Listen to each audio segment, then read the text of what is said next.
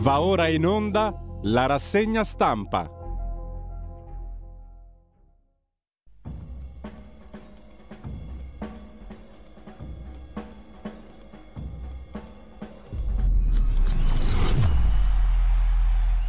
Radio Libertà, le trasmissioni tornano in diretta con la rassegna stampa affidata ad Antonino Danna. Grazie Federico il Meneghino Volante, amiche e amici miei, ma non dell'avventura, buongiorno, siete sulle magiche, magiche, magiche onde di Radio Libertà. Questa è la rassegna stampa, io sono Antonino Danna e naturalmente questa è l'edizione di giovedì 14 di luglio dell'anno del Signore 2022. Cominciamo subito la nostra rassegna ricordandovi i nostri due consueti appelli. Primo, date il sangue in ospedale serve sempre, salverete vite umane, chi salva una vita umana salva il mondo intero. Secondo appello, andate su radiolibertà.net, cliccate su Sostienici e poi abbonati, troverete tutte le modalità per sentire questa radio un po' più vostra, dai semplici 8 euro mensili del livello creator fino ad arrivare ai, ai 40 euro mensili del livello, eh, cioè scusate, dai semplici 8 euro mensili della Hall of Fame fino ai 40 euro mensili del livello creator che vi consentiranno di essere coautori e co-conduttori di almeno una puntata del vostro show preferito col vostro conduttore preferito. Banda alle ciance, cominciamo subito. I giornali oggi di che cosa parlano? Eh, è venuto il giorno del giudizio, bella gente. Oggi sapremo se questo governo cadrà oppure no. Eh, Matteo Salvini si è già espresso sul fatto che si deve andare alle urne nel caso in cui il governo dovesse cadere. Enrico Letta con un'espressione che io trovo di un'infelicità estrema ha detto che eh, se i 5 Stelle non dessero l'appoggio, non dessero la fiducia al governo Draghi sarebbe come il colpo di pistola di Sarajevo, esagerato. In compenso io vi voglio fare vedere una cosa. Federico, quell'immagine che ti ho mandato ieri sera, per favore, la puoi proiettare? Perché certo. è giusto Grazie, perché è giusto che cominciamo la nostra rassegna stampa con una cosa che è attinente alla realtà. Allora, io ieri sono andato, eh, ieri sera sono andato a fare la spesa e so che molti di voi staranno dicendo chi se ne frega. Ecco, se voi guardate adesso questa immagine che stiamo proiettando sul canale 252 della radio, oppure su radiolibertà.net, oppure ancora sulla nostra pagina Facebook, per chi è alla radio tra poco vi leggerò che cosa c'è scritto in questa immagine. Beh, insomma, io sono arrivato allo scaffale della pasta e volevo comprare un chilo di spaghetti. Prendo il pacco di spaghetti, mentre lo prendo trovo questa scritta. Non vi dirò quale sia la catena eh, che vende questi spaghetti, però state a sentire che cosa c'era scritto. A fronte della grave situazione internazionale, per garantire continuità di rifornimento è previsto l'acquisto massimo di due confezioni per scontrino di spaghetti da un chilo. Ora, capisco che eh, si possono fare ironie su chi compra più di un chilo di spaghetti, può anche darsi chi abbia il ristorante, che cavolo ne so. Magari qui questa catena in questo momento può avere qualche ritardo nell'approvvigionamento e così via. Però se nei prossimi giorni o nelle prossime settimane noi trovassimo altri avvisi del genere in altre catene di supermercati, eh? con l'invito a non acquistare più di due confezioni di un determinato prodotto. Che conclusioni dovremmo trarne? Ma soprattutto, in una situazione del genere in cui cominciano a spuntare avvisi del genere, voi siete più preoccupati per lo ius soli, per la cannabis o per la tenuta del governo? 346 642 7756 Cominciamo la nostra trasmissione perché se stasera il, il primo ministro Mario Draghi non dovesse avere eh, la fiducia, farà esattamente come il nostro disco sveglia di stamattina cantato da Jackie James nel 76. Andrà da Mattarella e gli canterà Non ballo più e andiamo.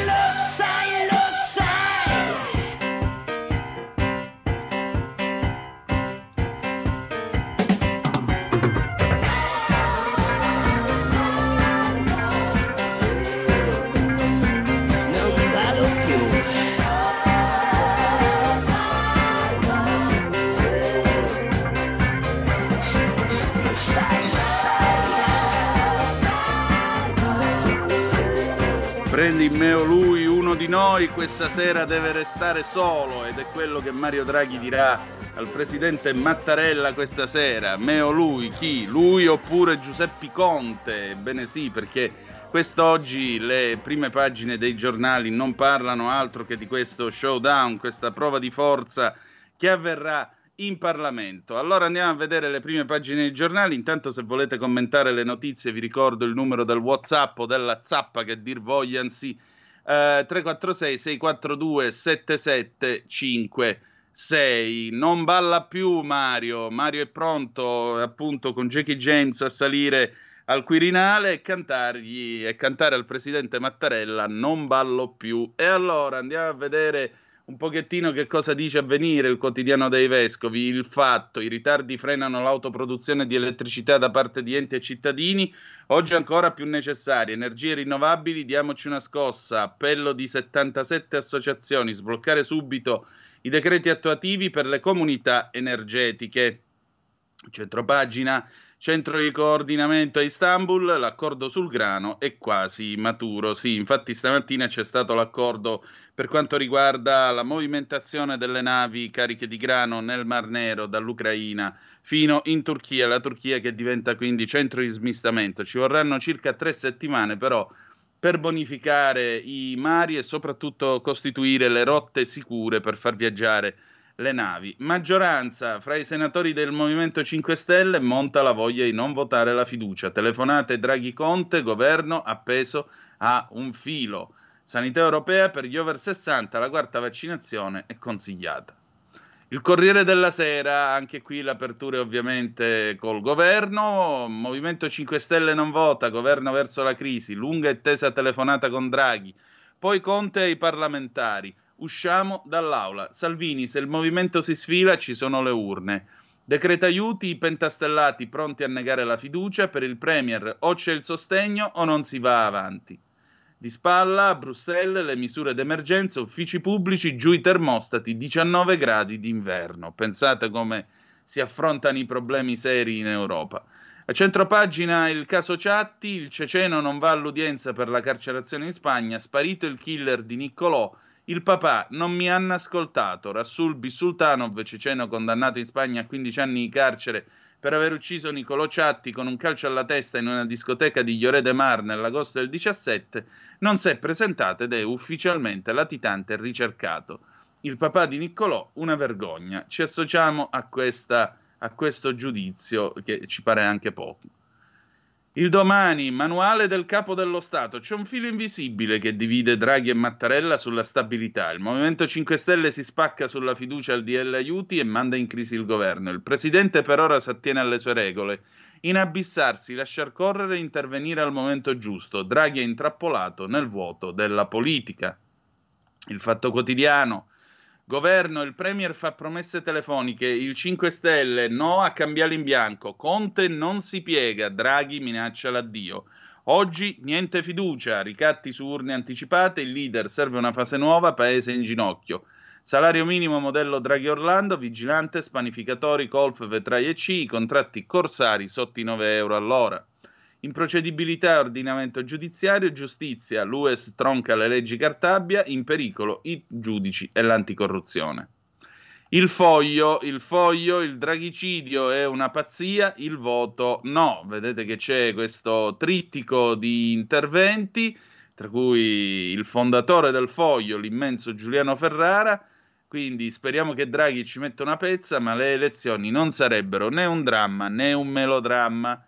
E poi il giovane direttore Claudio Cerasa firma il suo editoriale, punti di forza, chance perse argine al populismo, oltre alla fiducia c'è di più che resterà del Draghi politico. Il giornale, il giornale elezioni più vicine, il Conte è nudo, oggi 5 Stelle non voteranno il DL aiuti, ma l'ex Premier è in un vicolo cieco, in ogni caso il suo destino è rimanere isolato.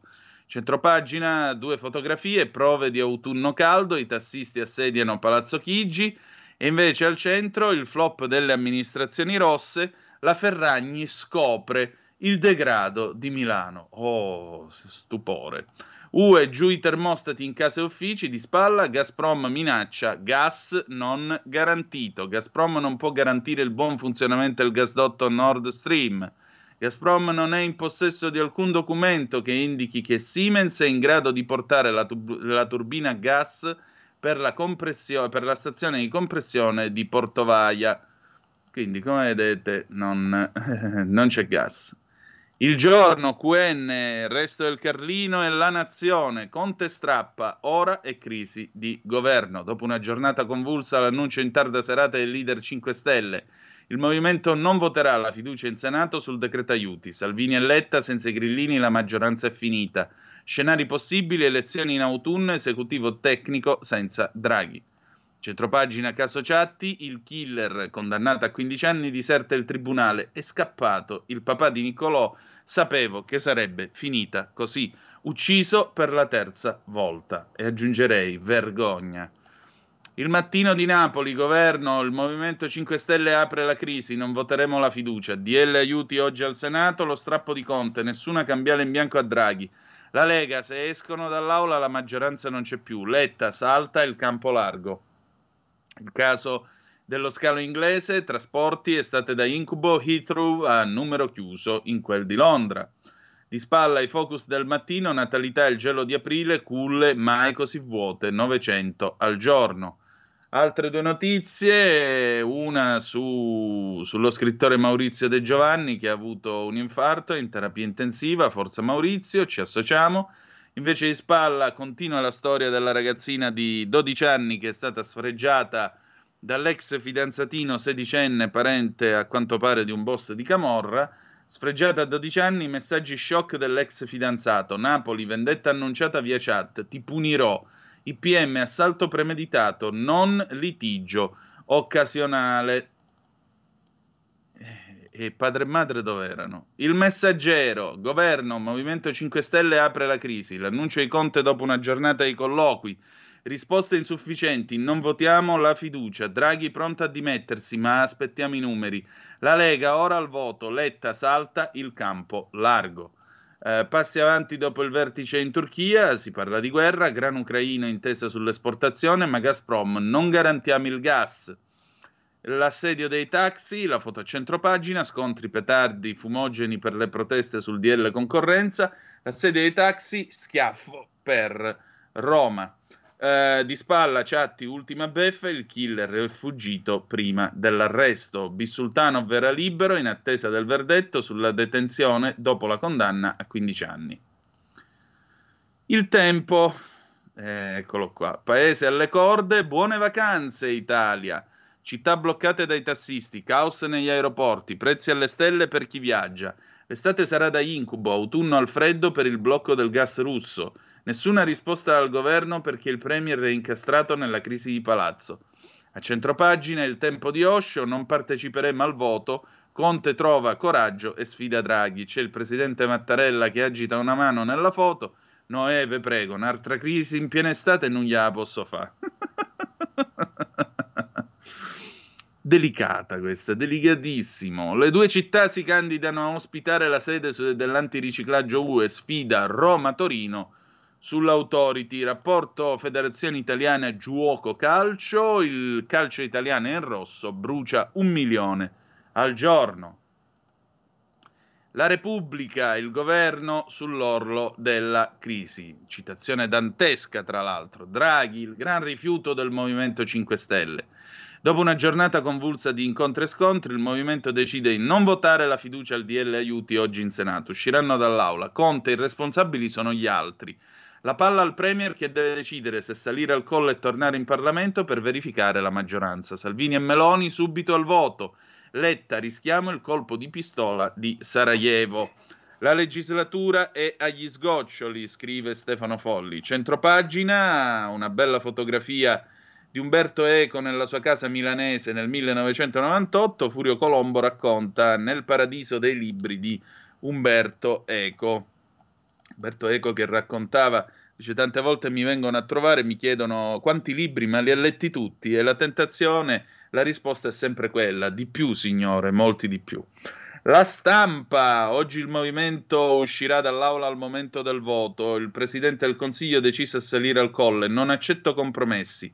Conte apre la crisi, Draghi pronto a lasciare, leader 5 Stelle, niente fiducia sul decreto aiuti, a fondo di Salvini la maggioranza non c'è più, urne subito, Letta così salta tutto. Eh, andiamo avanti con la verità. Già partita l'offensiva sulla quarta dose, barano sui morti per smaltire i vaccini, torna la propaganda terroristica sul virus, fa leva sul numero crescente di decessi che però sono fasulli, come hanno spiegato bene i rianimatori.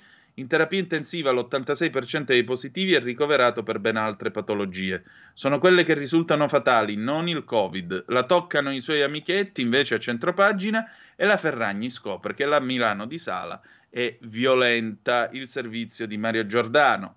Poi ancora lo psicodramma grillino avvicina il voto, parola di Letta e Salvini. Lega e PD Ripetono le frasi di Draghi, se il Movimento 5 Stelle non approva i decreti cade tutto, ma Mattarella la pensa diversamente e punta sul CAV, cioè su sua emittenza Silvio Berlusconi. Verità e affari, Draghi non paga i debiti, il servizio del nostro Carlo Cambi, la pubblica amministrazione continua a non onorare i suoi impegni, salite a 65 miliardi, 12 in più da quando è Premier, le fatture da saldare alle imprese. Centropagina, una bella foto di Diego della Valle sorridente, dividendo da 12 milioni per Diego dalla fusione di due società. Della Valle si fa un maxi regalo. Andiamo a vedere i quotidiani locali. Brescia oggi, contagi AFA, civile pronto, l'ondata estiva espone al peggio soprattutto i fragili.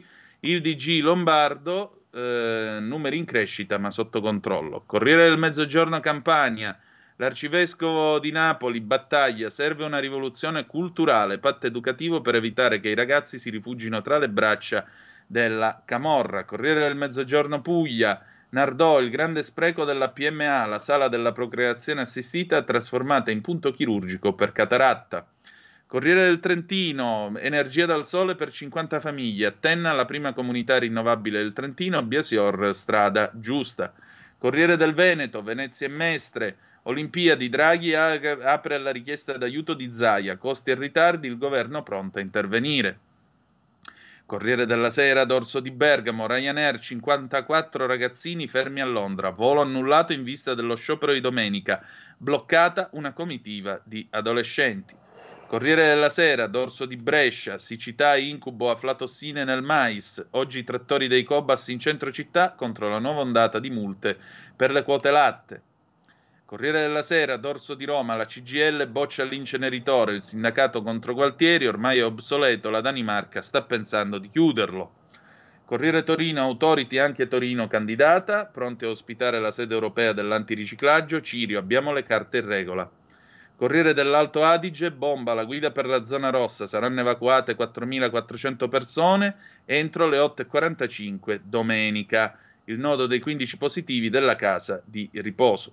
Corriere di Bologna, Lepore contro tutti, abbassare i toni, convoca i duellanti. Oggi vede Santori, i consiglieri e Mazzoni. Corriere Fiorentino, la Toscana, l'assassino di Nicco è scappato. Il ceceno non si presenta in tribunale in Spagna. Luigi Ciatti, magistrati responsabili. La Gazzetta del Sud, edizione Messina e Sicilia, a un passo dalla crisi di governo, i pentastellati, quando oggi al Senato si voterà la fiducia, usciranno dall'aula. Draghi, la maggioranza non c'è più. Letta, se il Premier cade, si va alle urne, anche Salvini per le elezioni.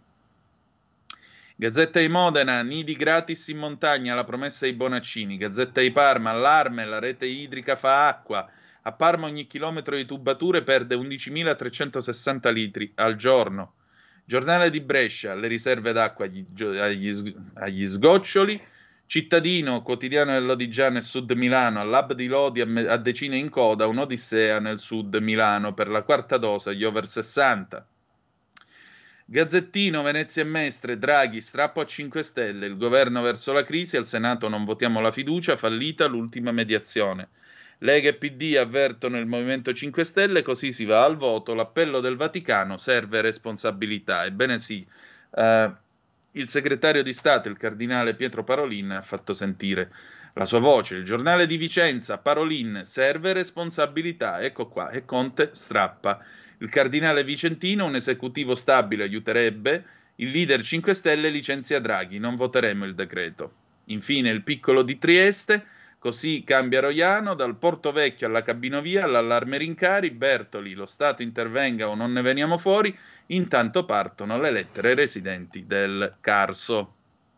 Queste sono le prime pagine dei quotidiani di questa mattina, adesso andiamo a vedere i temi che eh, naturalmente ci interessano. Il grande tema è la caduta del governo. Intanto vi pongo una domanda, visto che si sono fatte le 7.52, quindi siamo in orario. 346 642 7756 per le vostre zappe. Secondo voi il governo oggi cadrà oppure no? Sì o no? Se volete scrivete anche perché, ma vi chiedo sì o no? 346 642 7756. Allora, noi adesso andiamo a vedere, andiamo a vedere che cosa sta succedendo eh, in quel del governo, anche perché ci sono, tre, ci sono tre interviste pure interessanti che vi leggeremo tra poco. Innanzitutto eh, il, eh, il, Corriere della Sera, il verdetto dei 5 Stelle dopo 14 ore di incontri. Niente sì alla fiducia, Draghi salirà al colle. Le telefonate di faccia a faccia col Premier non sono bastati. Oggi il voto. La linea del Premier, ecco il eh, retroscena di pagina 3, a cura sempre di Francesco Verderami. La linea del Premier che respinge l'idea di guidare un non governo chiederà a Mattarella di non rinviarlo alle Camere e quindi dice, dopo la telefonata con Conte, Draghi non si era soffermato più di tanto a capire se il leader grillino stesse davvero lavorando per convincere in extremis in extremis i suoi a dare la fiducia al governo se la sua fosse solo tattica e siccome più delle parole valgono i comportamenti, era deciso ad attendere l'esito del voto di oggi al Senato. Se il movimento darà seguito alla decisione di uscire dall'aula e non voterà insieme al resto della maggioranza il decreto aiuti, il Premier salirà al Quirinale e si dimetterà formalizzando la richiesta che già aveva annunciato a Mattarella, non essere rinviato alle Camere. Draghi rifiuta l'idea di gestire un non governo, di trasformarsi nel premier di un gabinetto balneare qualsiasi, esposto negli ultimi mesi di mandato ad ulteriori agguati e nuovi ultimatum. D'altronde è consapevole di essere vissuto dalla sua maggioranza come un intralcio. Se i partiti potessero, ha detto l'altro giorno troncando la battuta. Chi l'ascoltava non ha avuto bisogno di sentire il resto della frase per intendere. Non è ancora chiaro come terminerà la legislatura, se il capo dello Stato chiederà a Draghi di restare a Palazzo Chigi per l'ordinaria amministrazione in vista delle urne. Ma per quanto il Premier ritenga che le forze politiche non siano ancora pronte alle elezioni, non ha calcolato la rapidità che mostrano quando in ballo c'è la loro sopravvivenza. Infatti i partiti hanno iniziato a guardare al dopo Draghi, mentre Draghi non si è ancora dimesso. Nel PD già si erano tenuti dei colloqui informali, durante i quali il segretario Letta auspicava se arrivasse alle elezioni almeno dopo il varo della finanziaria, mentre altri teorizzavano fosse meglio andare al voto prima per catalizzare i consensi. Sapendo di avere poche possibilità di vincere, tentano almeno di pareggiare.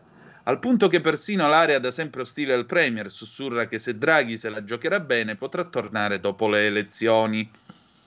Sull'altro versante, i dirigenti più vicini alla Meloni hanno preso a fare i conti sui collegi, mentre i leader del centrodestra, come D'Incanto, dopo un anno di liti furibonde, hanno uniformato il tenore delle dichiarazioni. Ieri la differenza tra Salvini e Berlusconi sugli sviluppi della crisi era solo tattica. Se il Cavaliere alla stampa aveva detto di essere favorevole a un altro governo Draghi senza 5 Stelle, è perché voleva tendere una trappola ai grillini, spingerli a rompere col governo, lasciar credere che non avrebbero pagato dazio con le urne per poi virare verso il voto, che in fondo è la soluzione auspicata da tutte le forze della coalizione. Le elezioni impediscono la nascita di un rassemblement al centro e soprattutto evitano che si avvii il confronto per la modifica del sistema di voto. Con il Rosatellum pensano di avere la vittoria e Palazzo Chigi già in mano. Persino nell'ala, irriducibile dei 5 Stelle le urne vengono viste come il male minore, visto che almeno qualche seggio al Senato potremmo pensare di conquistarlo. E tanto basta per descrivere la disperazione di chi quattro anni fa era entrato in Parlamento al seguito della maggiore forza nazionale. Ecco. Ehm, però, però, però, però, però, però. Ci sono dei dati che naturalmente eh, tra poco vedremo. In tutto questo, se questo è lo, sc- è lo, scenario, intanto è arrivato un messaggio da Meg Meg sulla pagina Facebook. Ciao Meg, no, il governo non cadrà. Poi vi leggo le zappe che avete spedito. Allora, in tutto questo si è fatta sentire la voce del cupolone. Alessandra Rachi, sempre sul Corriere, riporta le parole del cardinale eh, Parolin, che è intervenuto alla presentazione del libro di Fausta Speranza, Il senso della sete, proprio nelle ore in cui il destino del governo era più incerto che mai. I cronisti, sempre attorno a lui, lo incalzavano. Cosa pensa? Cosa succederà? Cosa si augura? Pacata la risposta del cardinale. Credo che nello scenario attuale più un governo è stabile, più riuscirà a far fronte alle tante sfide che si pongono e sono davvero epocali che nessuno poteva immaginare. Non è la prima volta che le autorità vaticane rivolgono appelli alla politica italiana. Lo scorso anno ci fu la nota che Monsignor Paul Richard Gallagher scrisse sul DDL ZAN, la legge fin qui non approvata contro l'omotransfobia. Il segretario per i rapporti con gli stati della segreteria di Stato Vaticana si preoccupava che il DDL ZAN riducesse la libertà garantita dal concordato e faceva appello allo Stato affinché accogliesse questa preoccupazione. Più di recente Vincenzo Paglia, arcivescovo presidente della Pontificia Accademia per la Vita, è intervenuto per chiedere che si aprisse un dibattito serio e pacato sulla legge 194 per l'interruzione della gravidanza. L'appello ieri del Cardinal Parolin però non era diretto a un argomento specifico, ma si riferiva complessivamente al destino politico del paese, che vive un momento di sfide epocali che, sottolineato, non si potevano prevedere.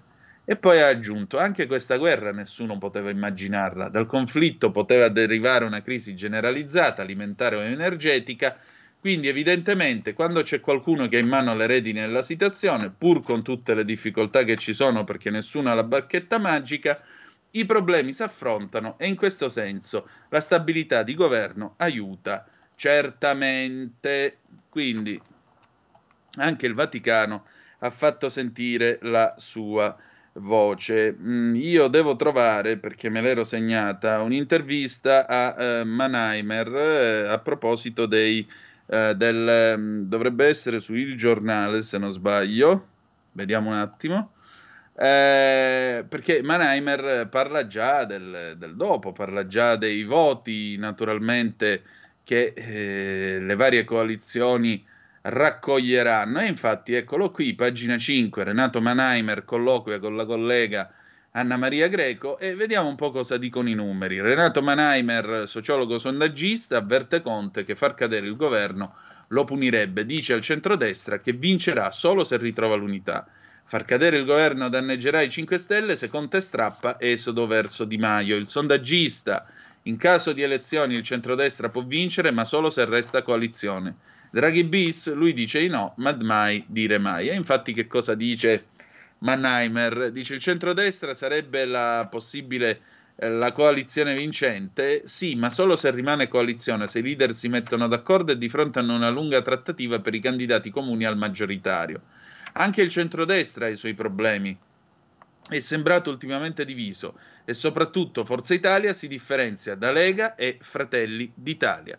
Noi adesso andiamo in pausa perché sono le 8, poi abbiamo un pezzone scelto da Gianni Macheda, il Sommo, che salutiamo, grande collaboratore di Aria Fritta con il Macheda del giorno. nonché caporedattore valentissimo di Italia Oggi, gli Arcade Fire Reflector del 2013. A tra poco. La tua radio è ascoltabile anche con la televisione in digitale. Sul telecomando della televisione digitale o del tuo ricevitore digitale puoi scegliere se vedere la TV o ascoltare la radio. Risintonizza i canali radio e troverai anche Radio Libertà, canale 252.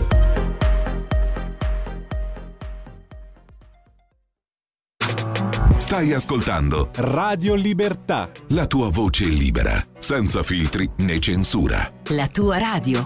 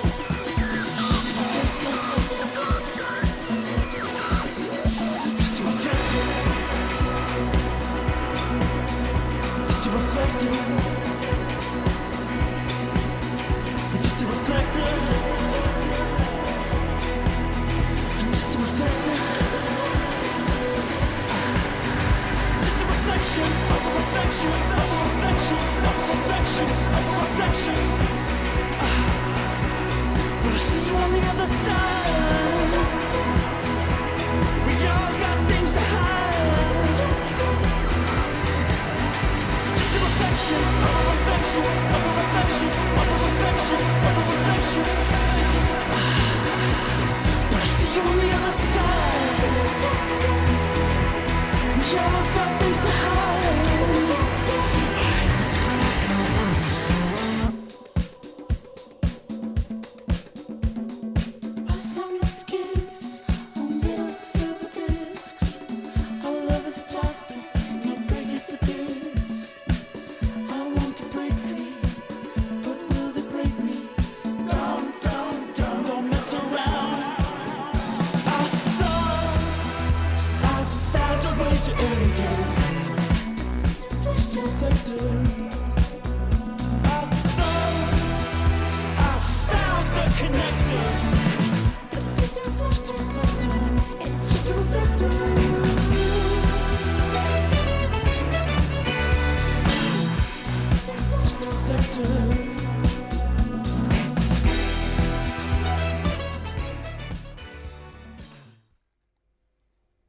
E la linea torna ad Antonino Danna. E rieccoci, siete di nuovo sulle magiche, magiche, magiche onde di Radio Libertà. Questa è sempre la rassegna stampa. Antonino Danna al microfono con voi. Prima di riprendere con le dichiarazioni di Manheimer, però io vi voglio leggere le zappe che avete mandato al 346 642 7756. Allora, Buongiorno Antonino, la vera preoccupazione è quella espressa da Cambi ieri. Siamo con la ghigliottina al collo, una massa di ignoranti, incapaci, malvagi al comando, una putrefazione che prevede solo l'amputazione per sopravvivere. Mattarella deve essere arrestato, peraltro tradimento. Mauro. Eh, non cade, non cade, cade il 25 settembre. O oh no, Erminio. E questo lo scrive il Fatto Quotidiano. Ciao Antonino, sono Marco Diagrate. Appena puoi, potresti mettere qualcosa degli aha dal jukebox? Grazie e buona giornata. Federico, lo teniamo da parte il disco, quello di Take On Me, per favore, che così poi lo diamo. Eh, ancora, secondo me no, non cade il governo. Poi il governo non cadrà, troppa gente in Parlamento ha interessi che non cada. Buongiorno Antonino, per me no, non cade il governo, non essendo maturata la pensione vitalizio. Luciana da Udine, è quello che penso anch'io.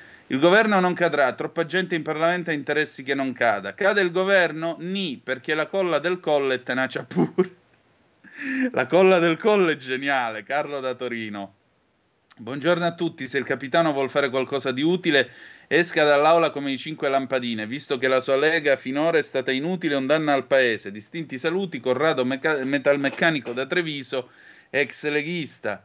Ancora dubbi che Parolin è un massone contro il popolo di Dio, inneggia Draghi, sorregge la Cina, puntano solo ai soldi dell'8 per 1000.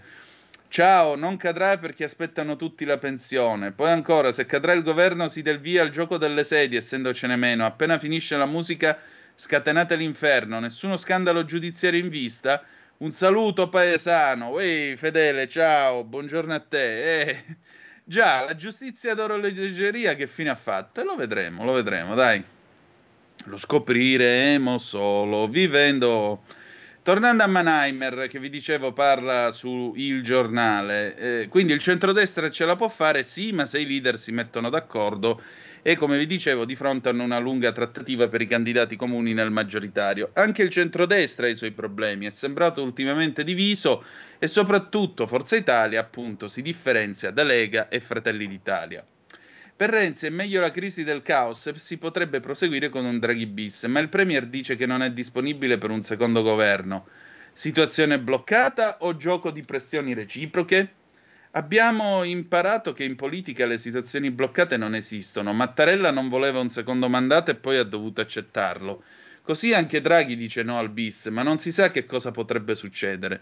Lo stesso Mattarella potrebbe fargli cambiare idea. Se io fossi un politico non rischierei. Si profila un autunno caldo, si teme l'esplosione delle tensioni economico-sociali. In quest'ottica sarebbe preferibile un chiarimento prima di allora? Il problema è che sono previste le elezioni l'anno prossimo e tutti i partiti hanno interesse a distinguersi, anche dal governo. I 5 Stelle, la Lega, lo stesso PD che è il più governista ma sottolinea i temi civili, come lo Ius Scole. Per questo un vero chiarimento è difficile, ma ogni partito dovrebbe trovare la ragionevolezza per affrontare un autunno molto duro, tra crisi del gas e delle forniture, inflazione, ora anche il Covid. Il PD rimane governista, ma respinge la possibilità di andare avanti senza 5 Stelle e il suo campo largo sembra fallito. Che prospettive ha? In campo largo non c'era ne... il campo largo non c'era neanche prima, perché non era difficile prevedere che il Movimento 5 Stelle diminuisse consensi. Viceversa, ci sarebbe un'ampia prateria al centro, ma bisognerà vedere se Letta vuole continuare a guardare verso i grillini o cambiare idea. I tentativi di far nascere un nuovo centro hanno concrete possibilità, anche se per Berlusconi lo spazio è già occupato da Forza Italia? Berlusconi è il centrodestra, è un nuovo centro autonomo, ha un elettorato potenziale ampio, 10-15%, solo che di leader ce ne sono troppi, Renzi, Calenda, Toti, perfino Mastella. Così i voti si divideranno tra centrodestra e centrosinistra, ognuno con i suoi problemi. Questo è quello che dice l'uomo dei sondaggi, il buon Mannheimer. Andiamo a vedere che cosa succede in casa Lega. Allora, in tutto questo, beh, la, um, la stampa dedica due pagine in questo caso alla situazione di Via Bellerio. Salvini adesso spinge per le elezioni. La maggioranza non c'è più, si voti. Forza Italia serve più prudenza, poi Berlusconi chiama il capitano, piena sintonia. Meloni, tutti a casa. Nell'altra pagina, pagina 5, però la stampa pone questo retroscena. Sia Zaia che Fontana stoppano il segretario, Draghi va avanti. L'appello al Premier entri nel comitato per le Olimpiadi 2026, la trincea dei governatori. E infatti ci sono queste due dichiarazioni affiancate. Eh, Luca Zaia, presidente del Veneto, spero che il governo non cada perché entreremmo in un limbo pericoloso, la Lega e il suo ruolo. E invece Fontana che dice la mia convinzione è che Draghi debba andare avanti superare i movimenti di difficoltà. Nonostante gli sforzi, il carroccio resta diviso in due anime, scrive la stampa. E poi c'è questo eh, pezzo mh, di eh, Francesco Moscatelli, credo, che eh, scrive il ruolo del ministro dello sviluppo, i silenzi della Sfinge Giorgetti, che resta fedele a Super Mario.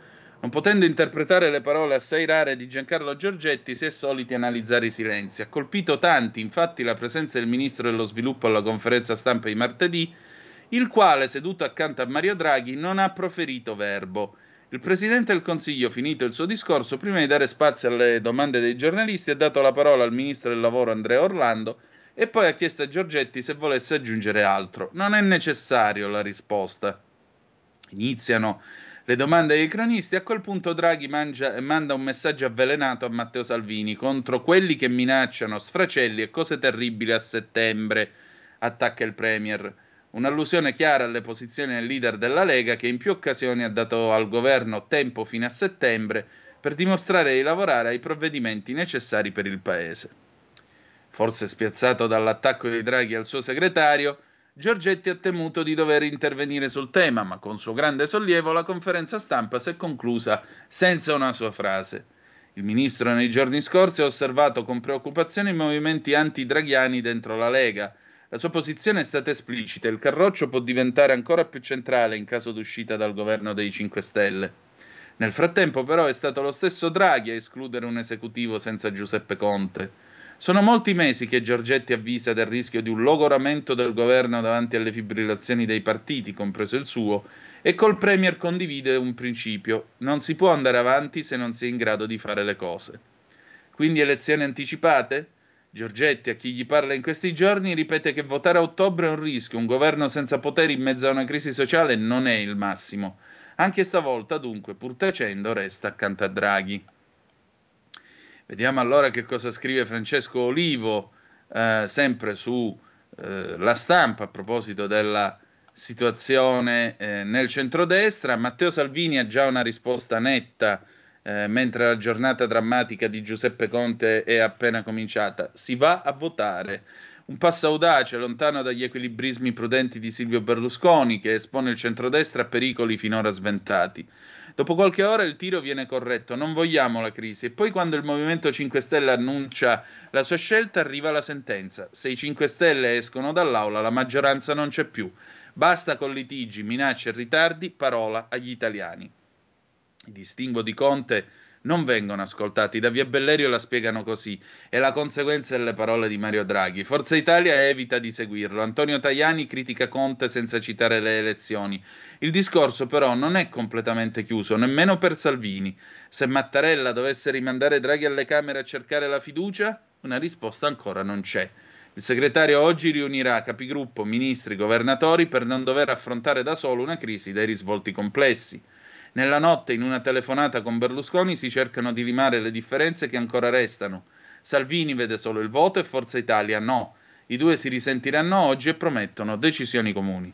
Nel centrodestra lo chiamano il regalo, l'eventualità di una crisi di governo provocata dal Movimento 5 Stelle è la tempesta perfetta che, secondo le analisi dei vertici di Lega e Forza Italia, nasconderebbe una serie di opportunità. Si andrebbe al voto in autunno senza la responsabilità di aver ucciso l'esperienza dell'esecutivo Draghi, evitando spaccature interne e per giunta rompendo di fatto la coalizione tra PD e 5 Stelle, lasciando campo libero a una vittoria elettorale del centrodestra. Quindi vedete un po' eh, la situazione come eh, viene vista dal quotidiano torinese. Però in tutto questo c'è chi, come Gianni Cooperlo dà il suo parere da sinistra. Gianni Cooperlo, ex presidente del Partito Democratico, parla con eh, la stampa e dice i 5 Stelle sbagliano a tornare al Vaffa, anche da soli battiamo la destra.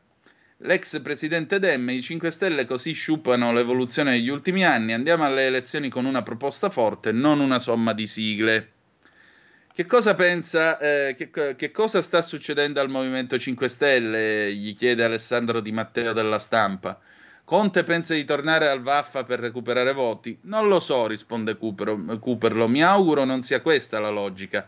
Vorrei dire, senza entrare in casa d'altri, che sarebbe un modo di sciupare il percorso che quel movimento ha compiuto in questa legislatura. Quel successo del 2018 aveva un po' l'ipoteca di un movimento nato sull'onda di una cultura antipolitica e antisistema. Dopodiché il Movimento 5 Stelle, anche col contributo decisivo di Giuseppe Conte, ha conosciuto una sua evoluzione. Altra cosa ovviamente riflettere sul disagio politico che Conte ha esposto nella famosa lettera.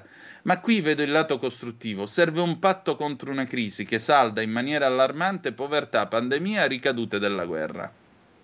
Peraltro Draghi ha parlato di interventi sui salari. Esatto, Draghi ha offerto un patto anticrisi dopo l'incontro con i sindacati.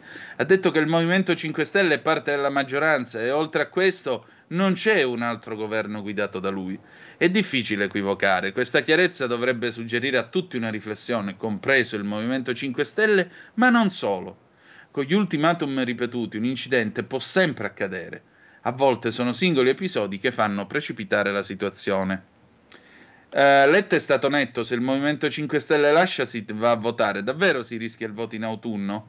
Ma sì, Letta ha ragione, esiste un'inerzia, un'inerzia degli eventi. Ma sarebbe un errore imperdonabile in questo momento. E non perché, come dicono molti, aprirebbe le porte al successo della destra.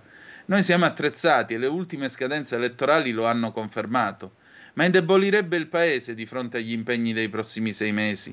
La pandemia, la nuova tranche di fondi del PNRR, soprattutto appunto misure immediate a sostegno dei salari, interventi contro i fenomeni di impoverimento sociale, vera emergenza sociale e democratica. Se metti in moto una logica da piano inclinato, poi rischi che la pallina scivoli. Non parlerei nemmeno di responsabilità, mi piace di più il termine serietà. È necessario un atteggiamento di grande serietà. Quindi Cooperlo chiede l'atteggiamento di grande serietà.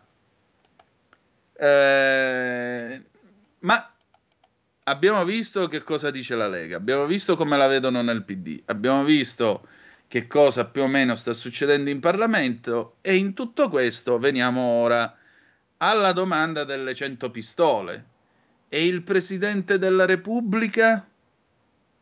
Il domani offre questa analisi a firma di Marco da Milano.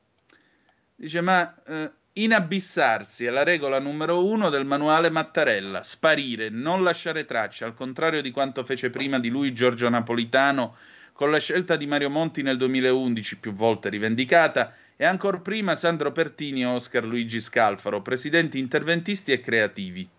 I primi incarichi esponenti non democristiani per il socialista Pertini, il primo tecnico extraparlamentare Carlo Azeglio Ciampi nominato a Palazzo Chigi per il democristiano Scalfaro. Di Napolitano si ricordano anche gli scontri pubblici con Silvio Berlusconi e il dissenso dalla scelta di Romano Prodi di andare a cadere col suo governo in Parlamento nel 2008 sottolineata dal Premier dell'Ulivo nel suo intervento al Senato. Rileggiamo la Costituzione. Non vi troviamo la debolezza dell'esecutivo che paralizza chiunque segga a Palazzo Chigi, né la prassi delle crisi parla- extraparlamentari. Regola numero due del, mat- del manuale Mattarella. Non forzare, let it be, lascia che sia. I giri di consultazione infiniti nella crisi del 2018, la più lunga della storia, durato 88 giorni, tre giri di consultazioni, due mandati esplorativi ai presidenti delle Camere Casellati e Fico, tre incarichi, due a Giuseppe Conte, uno a Carlo Cottarelli. Nel 19 la crisi aperta dal Salvini in spiaggia va a rallentatore e scavalca il Ferragosto. Conte nel frattempo diventa punto di riferimento del PD. Il presidente procede con l'abituale lentezza silenziosa di Aldo Moro, di cui scrisse Vittorio Corresio sulla stampa quasi 50 anni fa. Se Moro tace e si muove adagio, avanti adagio, quasi indietro, come è nel gergo dei macchinisti navali, è segno che padroneggia la situazione. È quasi un arabo, assomiglia per qualche verso al compianto re Faisal. Molto più che parlare, Moro ascolta, così c'è chi immagina che non abbia nulla da dire. Alla fine, però, riesce a, con- a concentrare in una specie di sintesi di eh, chimica di eccezionale densità i fiumi di parole che sono scorsi dalle fonti alla foce, infilzando le argomentazioni degli altri con l'abilità del collezionista di farfalle. Con un presidente di simili attitudini la speranza è che sia possibile venire a capo del groviglio ed è fondatamente giustificata. Come collezionista di farfalle nelle crisi, Mattarella ha superato il suo maestro e punto di riferimento politico. In questi anni ha dovuto smontare nella prima crisi, dicembre del 16, la furia di Matteo Renzi che voleva andare a votare subito per trasformare il 40% della sconfitta al referendum costituzionale nella base per una vittoria elettorale. E poi per romanizzare i barbari, come si disse, ovvero far accomodare i neoeletti del Movimento 5 Stelle nelle stanze del governo. Regola numero 3 del manuale Mattarella, intervenire al momento giusto, come fece la sera del 2 febbraio del 21 alle 9 di sera quando s'appellò ai partiti perché conferiscano la fiducia a un governo di alto profilo che non debba identificarsi con alcuna formula politica. La mattina dopo Mario Draghi era al Quirinale per ricevere l'incarico. È stato il momento più politico della sua presidenza, il gesto politico per eccellenza, il cambio del gioco, da cui è partito l'avventura del governo Draghi, una maggioranza d'unità nazionale ma senza politica, perché da nessuna formula politica è retto il governo oggi a rischio, se non l'emergenza, l'urgenza e il sostegno del suo inventore al Quirinale. Nulla di più lontano dal presidente della figura del demiurgo anche in queste ore dal Quirinale arriva il consiglio di consumare tutti i passaggi uno ad uno, con il dogma della stabilità che ancora una volta viene tirato in ballo per far accettare l'ultima sceneggiata di quel che resta del movimento 5 Stelle. E quindi, come vedete, dovremmo andare a questa morte lenta per dissanguamento politico, evidentemente, nell'analisi di Marco da Milano, che quindi vede in questo Mm, in questo avanzare felpato, secondo lui di origine e ispirazione morotea. Presidente, io la guardo qua appeso al muro che mi guarda. Io ho la foto di Aldo Moro qua davanti al muro mentre vi parlo. C'è Moro che mi sta guardando e sorride come a dire sì, vabbè. Andiamo avanti. Il fatto quotidiano. Il fatto quotidiano invece a questo punto dice vabbè, sì, tutto quello che volete voi, però in realtà Chigi e Colle, l'ultimatum ai 5 Stelle, ora Draghi pensa a dimettersi, ipotesi urne, il 25 settembre. Come vedete, qualcuno finalmente lo dice, il 25 di settembre sarà il giorno in cui eh, verrà il momento del Redderazionem. Però nel frattempo sono arrivate altre zappe che io mi permetto di leggervi al 346 642 7756. Ciao Antonino. Mm, ammazza quanti sono. Aspetta un attimo che vi devo, vi devo riprendere perché siete assai. Complimenti, grazie intanto. Allora, ciao Antonino, sono Gianni Davarese. Non pensi che 38 luglio degli Squallor sia perfetto per oggi? Sei bravissimo. I 200 euro sono sotto il lavandino in bagno. Ti riderò, io giusto ieri consideravo 38 luglio come disco sveglia. Lo mettiamo domattina, dai. Mi hai dato un ottimo spunto, grazie per avermelo suggerito. Pietro da Bergamo, se dovesse cadere il governo, secondo me sarebbe un bene per il paese, così magari ci togliamo di mezzo il ministro degli esteri più scarso di sempre. Poi ancora, cioè l'elemento dissonante sotto tutti gli aspetti sono i 5 stalle e per i media politically correct il problema sono le dichiarazioni di Salvini? Eh, questa è la tua interpretazione, io non mi sento di darti torto, detto tra noi. Allora, vediamo che cosa dice il Fatto Quotidiano. Fermi tutti, altro, altro messaggiuzzo che è arrivato. Buongiorno Antonino, secondo me se Draghi è coerente, dice Maria Carla, ciao Maria Carla, non governo senza il Movimento 5 Stelle, il governo cadrà, ma non si andrà a elezioni. Mattarella darà l'incarico a un altro, Cottarelli, eh, eh, eh, sai che stai dicendo delle cose molto interessanti, di sondare se esiste ancora una maggioranza, che nei numeri c'è, anche se senza Conte, e si andrà avanti navigando a vista, faccina con la lacrima, fino al 2023. Non dimentichiamo che non si possono non rispettare le scadenze del PNRR. Eh, Maria Carla, eh, effettivamente potrebbe anche succedere questo. Certo, Cottarelli che abbiamo visto più volte andare avanti e indietro dal Quirinale col trolley, eh, mo lo nominano, mo non lo nominano, potrebbe essere a questo punto l'uomo di riserva. Però sai, bisogna vedere anche se eh, dopo eh, i 5 Stelle la Lega dice sì, teniamo in piedi un governo Cottarelli oppure dice no. E mancando i numeri, andando giù la maggioranza, mancando i numeri per la fiducia, a quel punto bisognerebbe andare a votare. Bisognerebbe anche sbrigarsi, perché se no poi finiamo all'esercizio provvisorio e una nazione come l'Italia, in un momento storico come questo, che finisce con l'esercizio provvisorio al 30 dicembre, al 31 dicembre 2022, diciamo che non mostra, non mostra un buon lato di sé. Comunque, vediamo che cosa dice appunto Vanda Marra sul eh, fatto quotidiano. Il Quirinale ha fatto sapere che se, il governo, eh, che se il governo avrà comunque i numeri e non andrà sotto, potrebbe comunque rimandare l'esecutivo alle Camere a riprendere la fiducia. Se Draghi eh, ci sta, perché se i 5 Stelle saranno palesemente fuori, l'ex BCE non potrà fare altro che dimettersi dopo averlo annunciato. Al colle gli scenari ufficialmente non si fanno, ma rispetto all'indisponibilità di Draghi a un bis, che in realtà ci sarebbero in realtà ci sarebbero solo due carte che Mattarella potrebbe giocarsi. La prima è quella di mandare il paese al voto subito.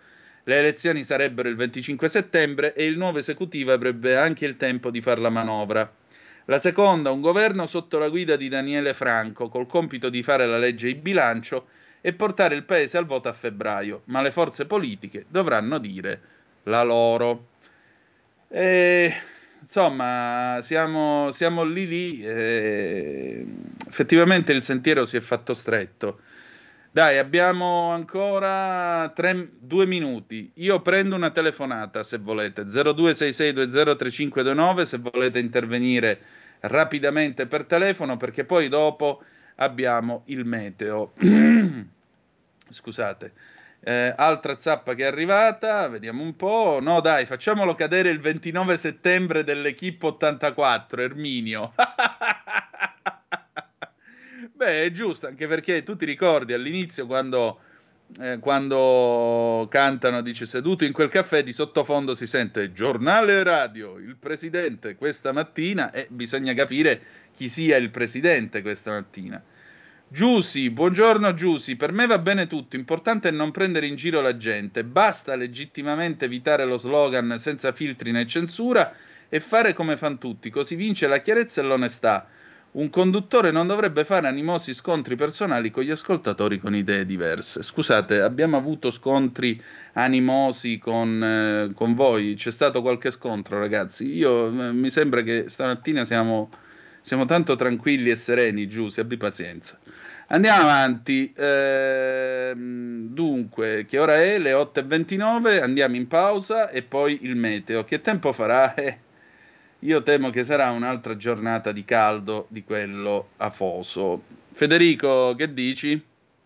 Probabile, sì. Andiamo in pausa. Andiamo in pausa.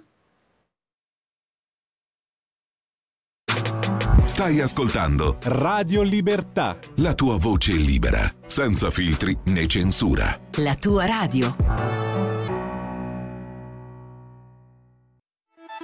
Stai ascoltando Radio Libertà. La tua voce libera, senza filtri né censure. La tua radio.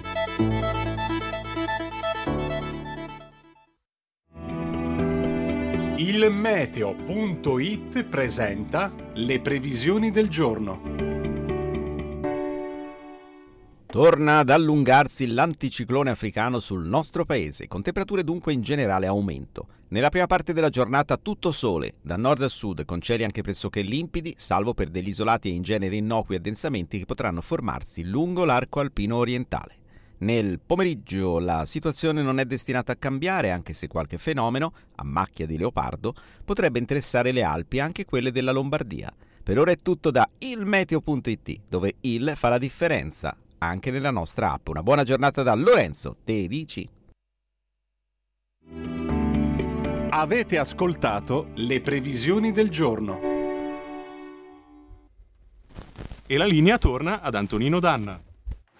E rieccoci, siete sempre sulle magiche, magiche, magiche onde di Radio Libertà. Questa è sempre la rassegna stampa 346 642 7756 se volete dire la vostra. Allora, siamo qui a vedere, eh, a vedere Italia Oggi, perché anche Italia Oggi si occupa, naturaliter, Sava Sandir, della crisi di governo, potenziale o meno. E Marco Antonellis, che voglio salutare, tira fuori, eh, tira fuori queste alcune riflessioni molto interessanti. Un senatore PD è inutile chiedere ai 5 Stelle cosa vogliono, perché non lo sanno più nemmeno loro. Eh, per i bookmaker l'attuale governo ha i giorni contati. Secondo Agipro News su rilevazione oddsdealer.net, fornitore di quote per i bookmaker internazionali, è probabile che cada entro la fine del mese, ipotesi a 1,50 contro il no a 2,30 e che si vada ad elezione anticipata entro l'anno se possibilità offerta, possibilità offerta al 1,30. Scommesse aperte anche sul successore di Mario Draghi alla presidenza del Consiglio. Da Paul c'è il ministro dell'economia Daniele Franco a 2,80 davanti alla ministra della giustizia Marta Cartabia a 3,30. Sul podio dei favoriti si piazza anche il leghista Giancarlo Giorgetti a 4,20 con la presidente del Senato Elisabetta Casellati a 5,50. Chiude eh, la lavagna il ministro degli esteri Luigi Di Maio lontano a 15 volte la posta. Non sono solo i bookmaker a pensare che questo governo non durerà ancora molto, anche a Palazzo Chigi sono sfiduciati al dovere avere a che fare con una forza politica sempre più ondivaga che non sa che cosa vuole. Inutile chiedere ai 5 Stelle, non lo sanno più nemmeno loro cosa vogliono fare veramente, spiega un senatore Dem. L'ipotesi più gettonata al momento in cui scriviamo è comunque di un via libera, seppur molto freddo, del DL, magari con la scusa della libertà di voto, da parte di Conte e i 5 Stelle al voto di fiducia in aula sul DL aiuti. Una manciata di senatori voterebbe no, giusto per tenere il Premier sulla corda. Insomma, un temporaneo disgelo tra Giuseppe e Draghi, giusto il tempo per scavallare agosto ed evitare le elezioni anticipate entro fine anno, cosa che costerebbe molti mesi di lauto stipendio ai grillini. Non sono pochi quelli che vorrebbero andare avanti fino all'ultimo mese di legislatura per guadagnare fino all'ultimo centesimo. Ecco perché sarebbe meglio rompere dopo l'estate e nel frattempo andare avanti con gli stop and go per logorare il governo dell'ex presidente BCE e tentare di risalire la china tra i consensi. E anche questa è un'ipotesi da non sottovalutare. Mm, c'è un interessante editoriale di Libero eh, a firma di Alessandro Sallusti, però nel frattempo sono arrivate, vedo un'altra, ve lo dico, eh, la eh, catata, per dirvela alla sicula, la secchiata di notizie, di zappe che avete mandato. Francamente per me è meglio Cottarelli, che conosciamo, che un robot come Franco Silvio da Torino. Suggerimento, dedica a Gualtieri. Meno male che adesso non c'è Nerone di Edoardo Bennato, ma siete grandi, cioè, ma veramente, che spettacolo. Mm, ieri sera, grandi, grandi, grandi, veramente. Ieri sera, ore 20. Però non ti sei firmato o firmata, ma firmati, che diamine. Eh, ieri sera, 22.30, alla festa della Lega, il deserto dei Tartari. Dov'eri? 20 persone al massimo, meditate, gente, meditate. Uh, cara, ciao Antonino, sono indiana adottata, patisco il freddo per 9-10 mesi all'anno, ora godo del caldo, finalmente. E ciao cara, io al caldo ci starei pure, il problema è che è l'umidità che ti ammazza e l'afa. Eh, andiamo avanti. Sì, Antonino, c'è stato una volta Pellegrin con Giorgio da Monza, ha fatto una reprimenda un po' troppo forte. Ciao Gio da Varese. E vabbè, cose che capitano. Eh, vedete, siamo tutti esseri umani fallaci e fallibili e il punto è che alle volte può anche partire può anche partire l'embolo a chi sta da questo lato del microfono. L'importante è rendersene conto anche perché eh, il compito non è quello che penso io, il compito è quello che pensa chi ascolta, eh, perché non sto a fare catechismo, sto a fare giornalismo. Andiamo avanti. Poi Pellegrin, perdonate, uomo di estrema cultura, estrema preparazione dignità, Se una volta può aver sbroccato, pazienza, insomma, però mi sembra che siano più, mo ci vuole, siano più i benefici di Pierluigi Pellegrin, i vantaggi che porta a chi ascolta que- questa radio per, per, l'offerta culturale, politica, informativa che lui fa col suo ottimo programma e eh, diciamo così eh, e, e un'eventuale sbavatura che può aver avuto, dai, che diamine. Uh, come conduttore lei è perfetto, grazie, i 200 euro sono tutti suoi, caro Gianni. Uh, niente scontri, invece sento solo commenti conformisti, PNRR, stabilità, responsabilità, tutte palle per tenerci con le orecchie basse e coda fra le gambe. Manca solo riferimento a Ucraina e pandemia. Io spero nel diluvio. Sì, il governo cadrà, anche i film più brutti finiscono e prima o poi pioverà, Walter. Eh, questo lo speriamo tutti, Walter, che piova. Ne abbiamo proprio bisogno. Allora, vi dicevo, Alessandro Sallusti, mh, mm, e per finire su Pierluigi Pellegrin, non è che io lo dico perché è mio collega, perché sono aziendalista e così via, lo dico perché è un uomo che stimo, per quel poco che vale, ma io lo dichiaro pubblicamente, io stimo molto Pierluigi Pellegrin. Tiremmi innanzi e lo saluto anche. Meglio chiuderla qui, non si può restare ostaggi di 40 incapaci, scrive sul libero Alessandro Sallusti. La democrazia a volte presenta inconvenienti, per esempio oggi siamo nella situazione che il destino del governo guidato dall'ex presidente della BCE Mario Draghi è di fatto nelle mani di Danilo Toninelli, detto il tontolone, assicuratore di Cremona e poi ministro allontanato dai suoi un governo fa per manifesta incapacità. Toninelli e altri come lui, sia per capacità che stabilità, oggi infatti potrebbero non votare la fiducia al governo e decretarne così la morte. Sandro Pertini, e non solo lui per la verità, sosteneva che la peggiore delle democrazie è migliore della migliore dittatura. Ci sta tutto, ma forse lo disse perché ai suoi tempi era impossibile imbattersi nei palazzi della politica in tipi alla Toninelli.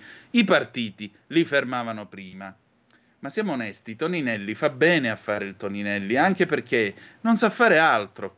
Sentite questa, tanti anni fa la Super Juventus di Moggi e Giraudo scese in campo a Lecce e prese due pappine da un centravanti per caso, che solo a vederlo i tifosi pugliesi si mettevano le mani nei capelli. Negli spogliatoi, i pluriblasonati bianconeri iniziarono ad accampare mille scuse e dare mille spiegazioni, fino a che Moggi li zittì tutti. Che cazzo state dicendo? Mi sono informato, questo non solo è un brocco, ma è già stato bocciato tre volte all'esame per la patente. Vergognatevi e finitela qui. Ecco, c'è da vergognarsi. Toninelli non c'entra nulla. È che il gota della politica italiana di destra e sinistra, il Presidente della Repubblica, il Primo Ministro, si stanno facendo prendere per i fondelli da un'esigua pattuglia di scappati di casa. Quindi meglio sarebbe per dirla alla Moggi finirla tutti qui con questa ridicola partita mandare tutti quanti a casa e ricominciare da capo, meglio andando alle urne. E questo vale anche se oggi, cosa da non escludere, i vari Toninelli dovessero calare le braghe in cambio di un tozzo di pane. Che 40 persone, già dimostratesi incapaci, tengano in scacco l'intero paese non è dignitoso per la politica, per Draghi e se permettete neppure per noi che soprattutto in questo momento ci meriteremmo ben altra guida per le nostre sciagure presenti e future. 0266203529 se volete dire la vostra per telefono. Voi che cosa ne pensate? Perché è chiaro che la giornata si gioca tutta su questo, se cade, non cade, e le parole stesse appunto di Sallusti, come vi sembrano? Che cosa, che cosa ne pensate dell'editoriale del direttore di Libero? È un bene tutto sommato andare a votare? È un male? Dobbiamo tenerci ancora Draghi fino ad arrivare al marzo del 2023, cosa, cosa preferireste in questo momento? Soprattutto, scenario del dopo Draghi. Che cosa viene dopo le elezioni del 2023? Viene un altro esecutivo eh, in cui ci sarà un partito che non vince perché non arriva ad avere quella maggioranza giusta per guidare la coalizione?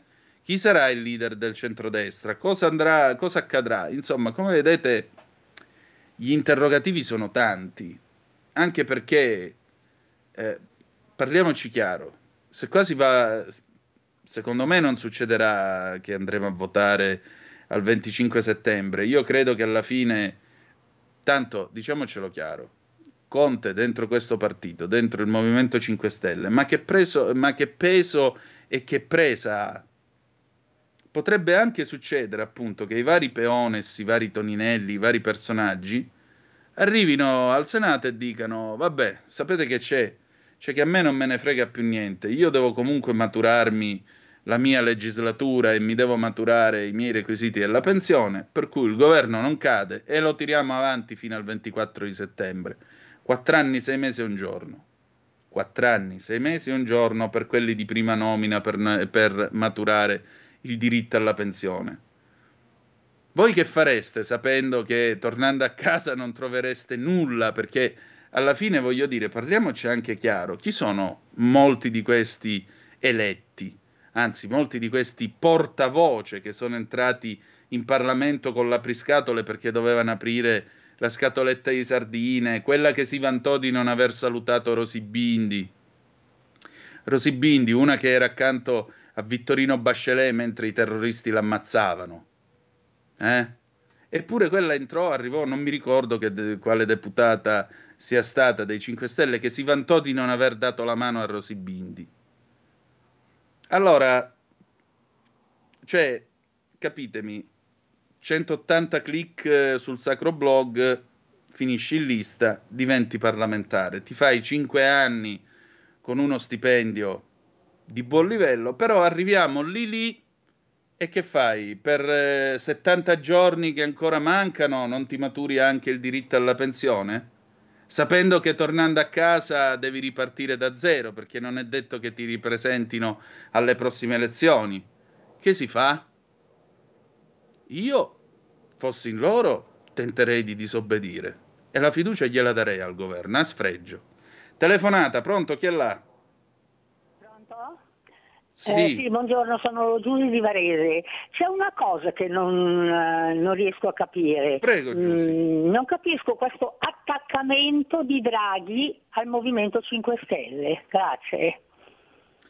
Eh, perché sostanzialmente il fatto di avere una forza come il Movimento 5 Stelle che gli dà questo grosso appoggio gli permette di fare un, una politica, diciamo così, a geometria variabile. Oggi fa sponda con questi, domani fa sponda con gli altri, in modo tale che così continua ad andare avanti e porta avanti il suo programma, che non è né quello della Lega, né quello dei 5 Stelle, né quello di Forza Italia, né quello degli altri, è semplicemente il programma di Draghi, l'agenda di Draghi, e quindi il fatto di avere una maggioranza molto ampia gli permette di manovrare con più libertà. Nel momento in cui all'opposizione non c'è più soltanto eh, Fratelli d'Italia con Giorgia Meloni, ma ci finisce anche il Movimento 5 Stelle e le cose cominciano a farsi un pochettino più complicate. Perché? Perché come si è detto, cara Giussi Davarese, grazie alla tua telefonata, come si è detto, poi dopo il primo partito che sostiene il governo diventa il gruppo della Lega. E lì, eh, e lì necessariamente poi è chiaro che quando si tratta di prendere determinate decisioni, via Bellerio a quel punto fa la voce grossa e se fa la voce grossa non è detto che il governo va avanti. Perché poi vedete, diventa anche un effetto a cascata, no? Si sfila uno, si, si sfila l'altro, si sfila l'altro ancora, alla fine non resta più nulla e ce ne andiamo tutti quanti a votare, speriamo. Allora, altre zappe che sono arrivate. Eh, non toccatemi fratello Orso, Lorenzo 199. Anche io stimo Pellegrin perché è molto genuino, non è il solo a sbroccare, Giusy. Eh, eh, lo stimiamo tutti, infatti. Eh, tutto cambia perché nulla cambi. Eh, anche questa è un'amara riflessione, ma la condividiamo molto volentieri, cara amica o caro amico che ci hai mandato questo messaggio. Torniamo a noi. Allora, chiudiamo questa... Un ascoltatore ha detto meglio Cottarelli che Franco, ma non sarebbe meglio andare a votare e mettere uno finalmente eletto? Ah, Galeotta fu la resilienza parlamentare. ma scusate, ma il tonno, il tonno Montecitorio, voi lo avete mai assaggiato? Dicono abbia un sapore delicatissimo, quindi se il tonno Montecitorio ha questo sapore delicatissimo, ma scusate, ma chi è così scemo che ne prende, che piglia e dice vabbè andate tutti a quel paese, non me lo mangio più. E figuratevi, altra telefonata, pronto chi è là? Eh, buongiorno, senta, volevo informarvi che se voi continuate a rimanere tutte le mattine così, io comincerò a ritornare a mandare i soldi. Vi Ah, abbraccio eh, no, a tutti e due. Grazie, no, è Grazie, che lei è buongiorno. partito con quel tono, ha detto adesso mi cazzia. Grazie per avercelo detto. Può ripeterlo per favore? E per Ero favore spaventato di all'inizio. Se voi continuate così, sarò costretto a cominciare a mandarvi ancora i soldi. Grazie, buongiorno. Grazie a lei, la abbraccio. Giuro, per un attimo ho avuto veramente paura che questo ascoltatore dicesse se continuate così. Allora, andiamo avanti. Sarebbe un bene. eh, quindi anche tu guarderesti più alle tue tasche che al bene del paese?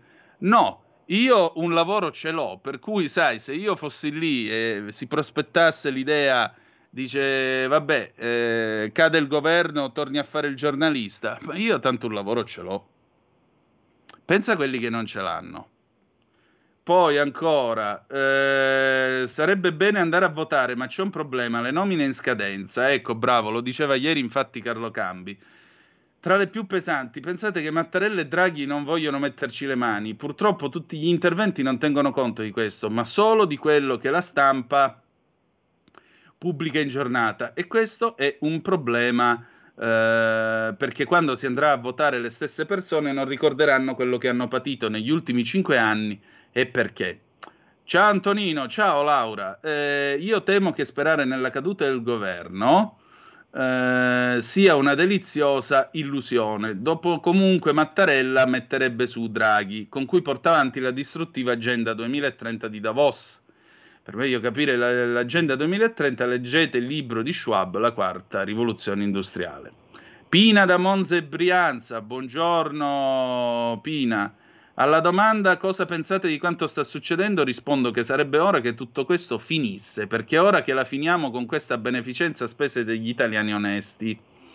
Il callipo sì, ma il tonno parlamentare mi manca, lo direbbe un uomo onesto.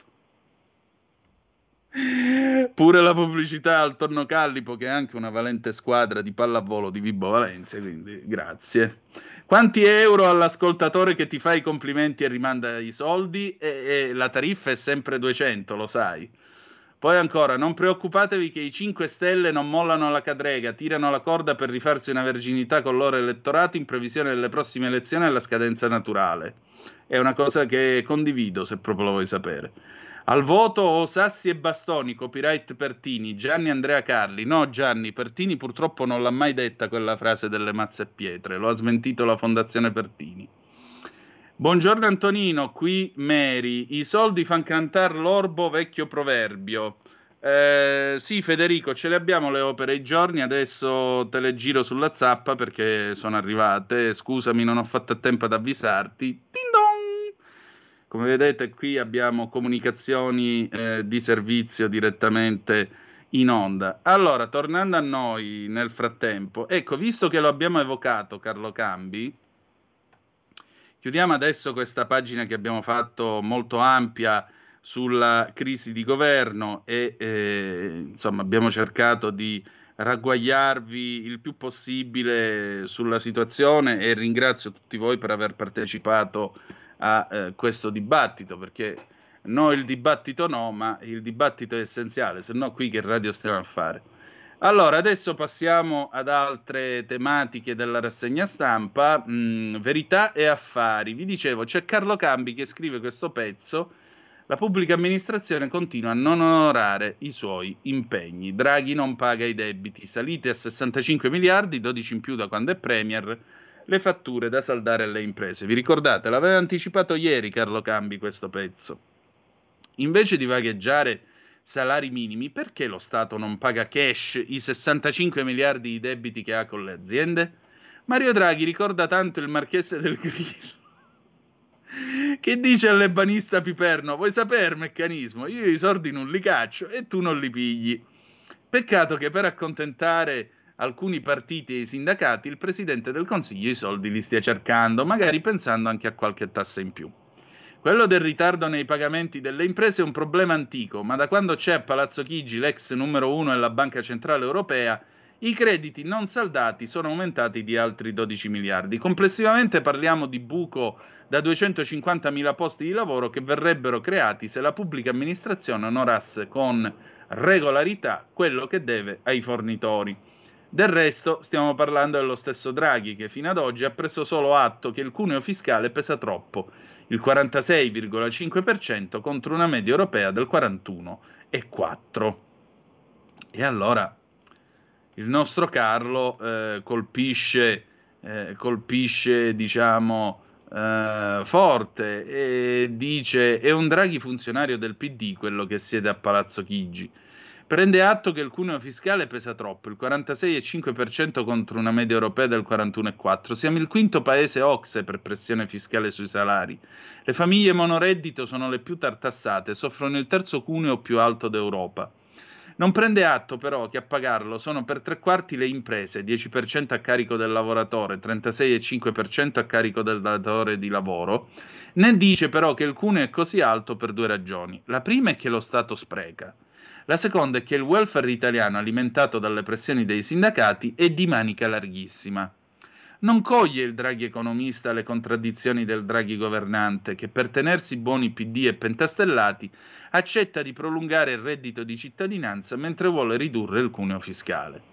Le due cose sommate sono una bomba piazzata sotto i conti pubblici, ma è stupefacente come si cerchi di contrabbandare questa manovra come una leva per il rilancio dell'economia. Se va bene con la riforma del cuneo ipotizzata, i lavoratori si troveranno in tasca dai 20 ai 50 euro in più al mese. L'inflazione ha già loro mangiato oltre 200 euro netti al mese. Col reddito di cittadinanza rifinanziato si erogano attorno ai 10 miliardi con un beneficio sui consumi pressoché inesistente, mentre rivedere il cuneo costerebbe attorno a 9 miliardi di primo acchitto. Ma vi è un altro inganno che viene perpetrato si dice che diminuendo il prelievo sui salari si aumentano le opportunità di lavoro, cioè si ha meno propensione alla fuga dell'impiego perché le retribuzioni diventano più appetibili. Si aggiunge che completando la manovra col salario minimo, proposta del ministro del lavoro Orlando, diventa conveniente lavorare in Italia. È un doppio inganno. In Italia il salario minimo c'è già, è quello dei contratti collettivi. Viene da chiedersi se non sia un limite per il salario massimo in una concezione statalista è il rimedio, tutti uguali. Nella concezione liberale è un guaio, nessuna spinta al miglioramento di se stessi e dunque alla produttività, che è la vera ragione della mancata crescita dell'Italia. Ecco, diceva una cosa in questo Margaret Thatcher, che chi è più bravo ha diritto ad avere di più. Ripeto il concetto, chi è più bravo ha diritto ad avere di più. E sapete perché? Non perché sia egoismo, ma perché chi è più bravo ha dato di più. Questo in una società veramente liberale o liberista, come la vogliamo chiamare. In una società catto comunista, catto comunista, come questa qua, come questa qua, chi è più bravo o è stato favorito o è un drogato, o ha questo problema, o era raccomandato, o questo o quello, e comunque dobbiamo portare tutti allo stesso livello. Sbagliato. Tutti allo stesso livello di partenza. Poi dopo ognuno arriva come può arrivare. Perché se dobbiamo fare il discorso che se facciamo la gara dei 100 metri, io contro Bolt, chi è che vince secondo voi? Secondo me vince Bolt allora, partiamo dal punto, di, dal punto di partenza uguale. E questo è il liberismo. E poi chi è più bravo arriva in fondo, arriva prima. Quindi Bolt. Cattocomunismo. Facciamo la gara io e Usain Bolt. Bolt arriva primo. Però io comunque ho vinto lo stesso e sono arrivato primo assieme a lui. Questo è il cattocomunismo. E questa è la società in cui noi tutti viviamo. Qualcuno dirà che questo è un ragionamento fascista, pazienza, che dobbiamo fare? Si vede che era fascista pure la Thatcher, la Lady di Ferro, che dobbiamo fare? 346 642 7756 se volete dire la vostra oppure 0266203529 se volete intervenire perché abbiamo ancora 5 minuti. Poi dopo ci sarà le opere e i giorni. Alle 9.25 manderemo poi in onda un qui Parlamento con il nostro Lorenzo Viviani. Andiamo al mattino di Napoli. Mattino di Napoli perché vi ricordate appunto ieri vi ho parlato di questa ragazzina eh, di 12 anni che eh, è stata sfregiata dall'ex fidanzato con tanto di coltello dalla guancia fino al, eh, fino al collo, i messaggi shock dell'ex fidanzato, vendetta annunciata via chat, ti punirò, IPM assalto premeditato, non litigio occasionale. Ecco, ma dico io, cioè, e, ti arriva un messaggio del genere, tuo padre, tua madre non dicono nulla davanti a, un, a una minaccia del genere, io ti punirò. Ma come ti permetti? Ma io come prima cosa vado dai carabinieri e ti causo un casino che tu manco ne hai idea. Cioè, è possibile che papà, mamma, mamma ieri che diceva mia figlia, quella, eh, caschi dal pero, cioè scopriamo adesso che eh, questo qua le scriveva prima o poi ti punirò aveva annunciato la propria folle vendetta a mezzo chat, arrogandosi il diritto di punire la ex fidanzatina per aver troncato il rapporto. Sono stati alcuni messaggi a spingere la Procura Napoli la Procura per i minori di Napoli a formulare le accuse a carico del sedicenne che ha sfregiato la ragazzina di 12 anni. L'accusa di lesioni permanenti con l'aggravante della premeditazione. Già la premeditazione, a leggere la richiesta di convalida del fermo, in vista dell'udienza di domani mattina, GIP Paola Brunese, gli inquirenti non hanno dubbi. Quanto accaduto la notte tra lunedì e martedì scorso in zona Montesanto non è il frutto di un litigio estemporaneo nato per un diverbio occasionale, né un momento di rabbia dettato dal caso. Anzi, stando alla ricostruzione fatta dal PM Emilia Galante, Galante Sorrentino, non ci sono dubbi. Il sedicenne avrebbe sfregiato il volto della ragazzina di 12 anni con cui aveva intrecciato una breve relazione sentimentale, al culmine eh, di un disegno maturato per vendetta. Qual era il movente? La decisione della dodicenne, che compie 13 anni il 30 luglio, di dire basta al flirt e liberarti il rapporto col suo fidanzato. Una scelta di autonomia ed emancipazione che deve aver turbato il sedicenne alla luce di alcune circostanze finora finite agli atti. Parliamo di alcune minacce che sarebbero emerse dalla chat del telefonino del ragazzo, ma anche della testimonianza resa da un'amica della vittima e restiamo al primo punto alla luce delle indagini condotte dai carabinieri del comando provinciale di Napoli. Pronto chi è là? Buongiorno signor Tonino Lisetta. Oh mia cara, ben trovata. Ecco. Dica, allora dica. Cambio, cambio, argomento perché sto all'orizzonte prima di dirle eh, l'argomento del governo. Comunque è una cosa mia personale che mi è successo. Quello dica. che sto per raccontarle, signor Tonino, non è una barzelletta. Allora, ieri ho dovuto andare a Milano per delle commissioni, in più avevo una comandata da fare. Mm. Allora mi sono fermata alle poste di Cordusio Benissimo, alle poste eravamo in quattro persone, lo ripeto, in quattro persone. La scena più allucinante è stata, e premetto, questo non me l'aspettavo proprio dalle poste principali di Milano, cosa è successo? È successo che mi sono spaventata. La scena che mi si è presentata davanti, prima, oh, primo, una signora con una corazza, con un casco da astronauta, davanti alla faccia voluminoso che faceva, ripeto, paura e non è finita. In più c'era una poliziotta che continuava a dirci, e ripeto, eravamo in quattro persone, a dirci di rispettare la fila. Termino, non so se ridere o piangere, signor Tonino, questa è una parte di Milano a tutt'oggi. È meglio non prendere esempio da certe persone che lavorano alle poste di Milano. La saluto e buona giornata. Grazie. E purtroppo, sa, eh, a dispetto di quelli che alle poste lavorano e si guadagnano lo stipendio, che per fortuna sono la maggioranza e non fanno notizia, certe volte quando si entra in alcuni uffici postali si ha l'immagine esatta dell'Italia, un paese invecchiato nel quale non funziona assolutamente più nulla. Cioè, questo è un paese nel quale anche a me capita, io vado a fare, per esempio, io devo spedire un plico quindi ho già la busta pronta, tutto l'indirizzo e quant'altro, e devo fare una coda assurda perché? Perché c'è quello che vuole sapere come deve avere eh, l'accordo per internet a casa, perché le poste ormai non è che fanno solo le poste, non fanno soltanto la banca, appunto il banco posta, ma ti vendono anche l'abbonamento telefonico, ti vendono eh, tutta una serie di servizi, ora pure le assicurazioni e così via.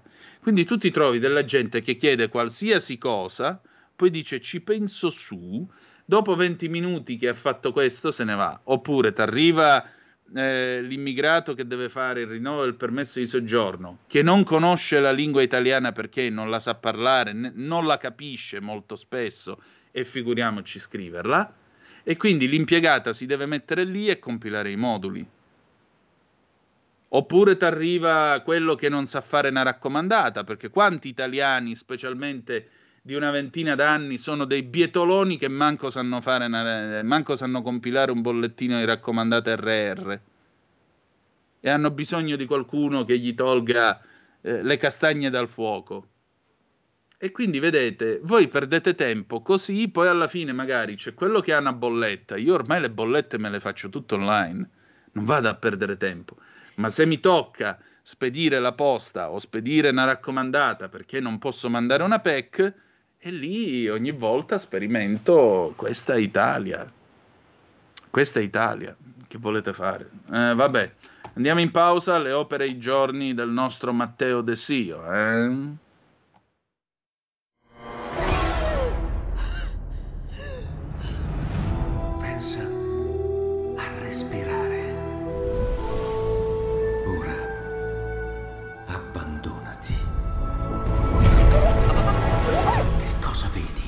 Luce.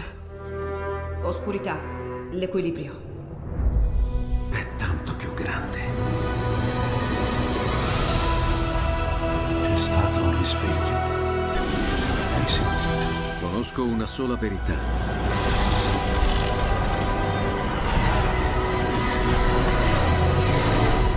Movie Time ti fa entrare nel vivo del cinema, ti fa sentire come se fossi tu il protagonista del grande schermo.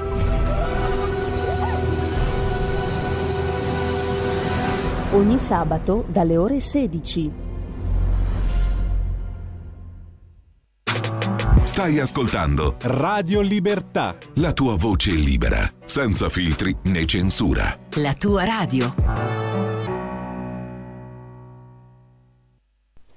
Buongiorno radioascoltatori e radioascoltatrici di Radio Libertà. Oggi vorremmo parlarvi di un evento importantissimo, ovvero la presa della Bastiglia avvenuta il 14 luglio 1789. Un evento che ha cambiato per sempre la storia europea e francese, moderna e contemporanea. Prima di parlarvi di tale evento è giusto anche dare una delucidazione sul contesto storico per capire meglio il perché tale evento sia avvenuto.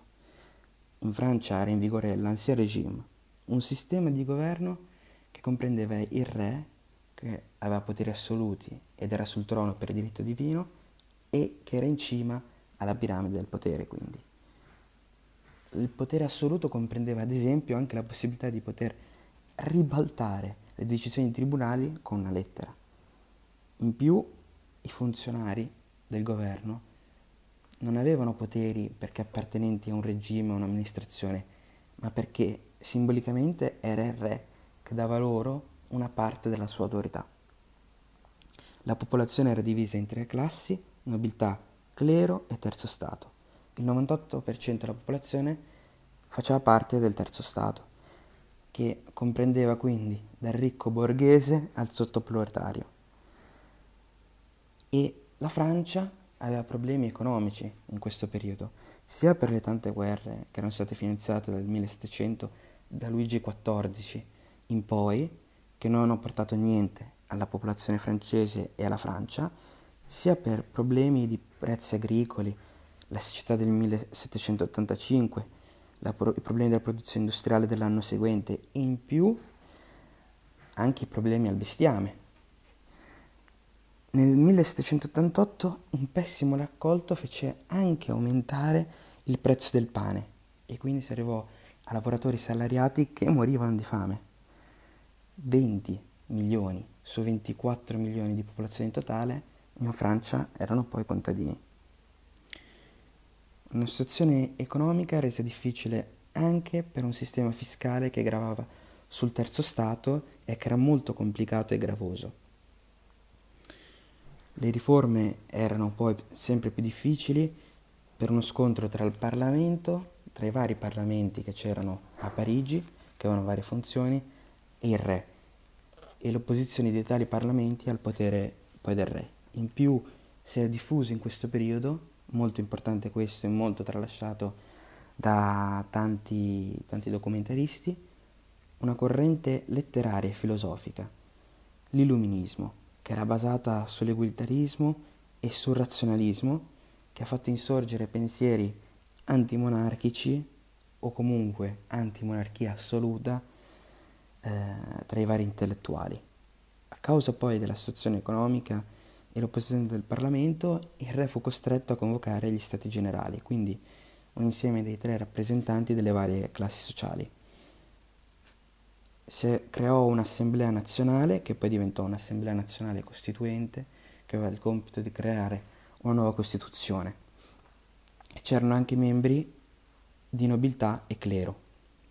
Il re provò poi in tutti i modi a contrastare l'assemblea tra manutenzione di sale, quindi che in teoria non avrebbero dovuto far svolgere le attività dell'assemblea, a annullamenti delle richieste, in più fece concentrare le truppe a Parigi per contenere i tumulti.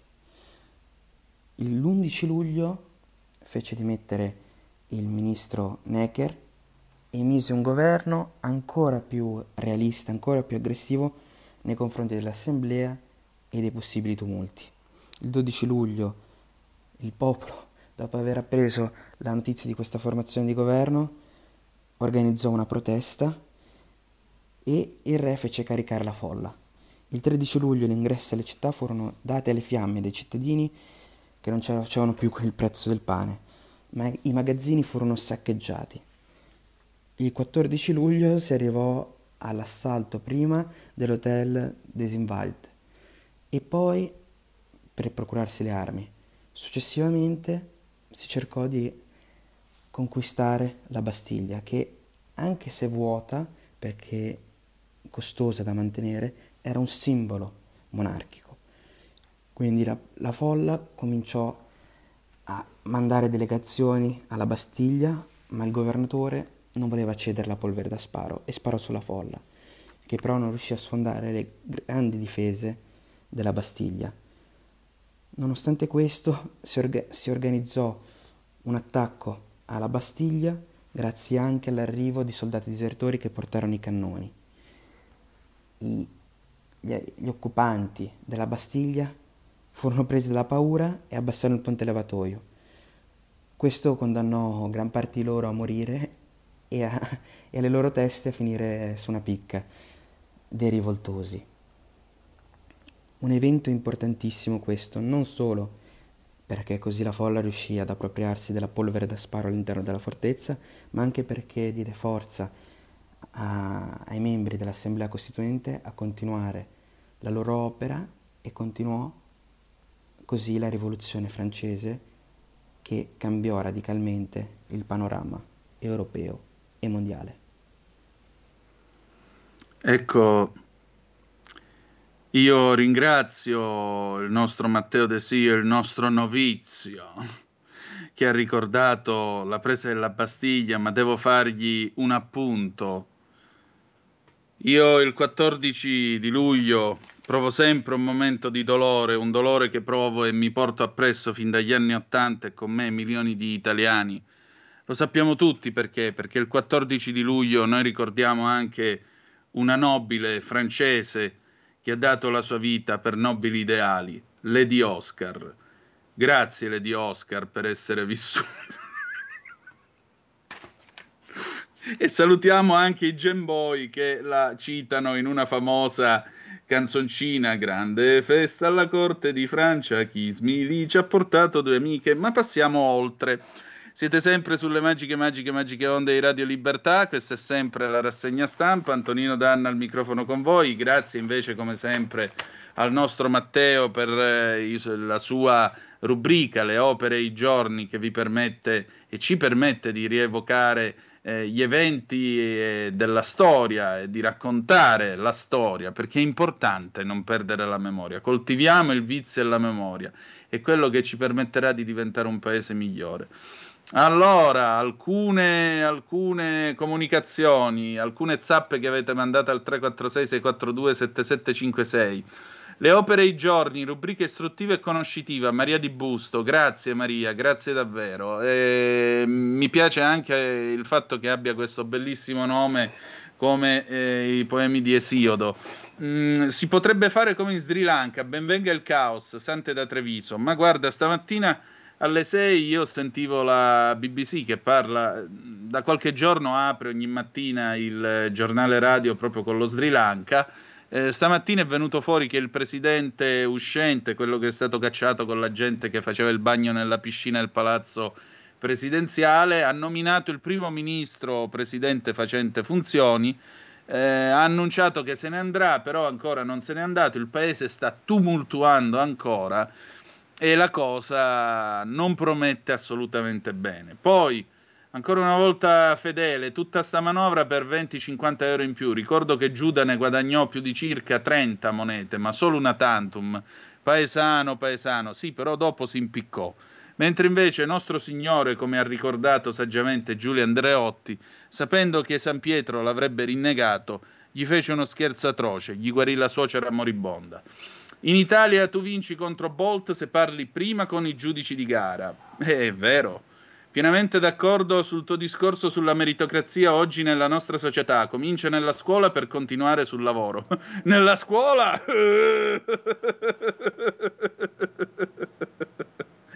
nella scuola mi ricordo mi ricordo certi temi di italiano che non andavano bene a qualche insegnante che aveva fatto il 68 ed era reduce del quarto quadrato del 49, no? Come nel libro Cuore. Quando tu dicevi qualcosa che non andava bene sulla sua ideologia, pigliavo sempre 6. La forma è scorrevole e corretta, 6. Tieni, to culo. E finiva così, c'era poco da fare. Eh, poi ancora avanti, mm, il discorso sul cattocomunismo mi ha fatto rizzare i peli delle braccia e delle gambe, da brividi perché l'ho sperimentato sulla mia pelle. Eppure io, fratello mio. Purtroppo troppi vogliono occupare posti che non gli competono, creando un danno enorme. Ancora, io mi domando come fai a definirlo amore sia prima che dopo? Gelosia, direi, arroganza e delirio di onnipotenza. Ma secondo te una, una, di 12 che si mette con uno di 16, o meglio, uno di 16 che si mette con una di 12? Ma davvero? Ma che davvero davvero? L'uscita dei 5 Stelle dal governo è congeniale all'inconclu- all'inconcludente gestione politica di Draghi. Con la scusa che non ha potuto concludere il suo mandato, il Premier potrà uscire dalla scena politica senza lode e senza infamia.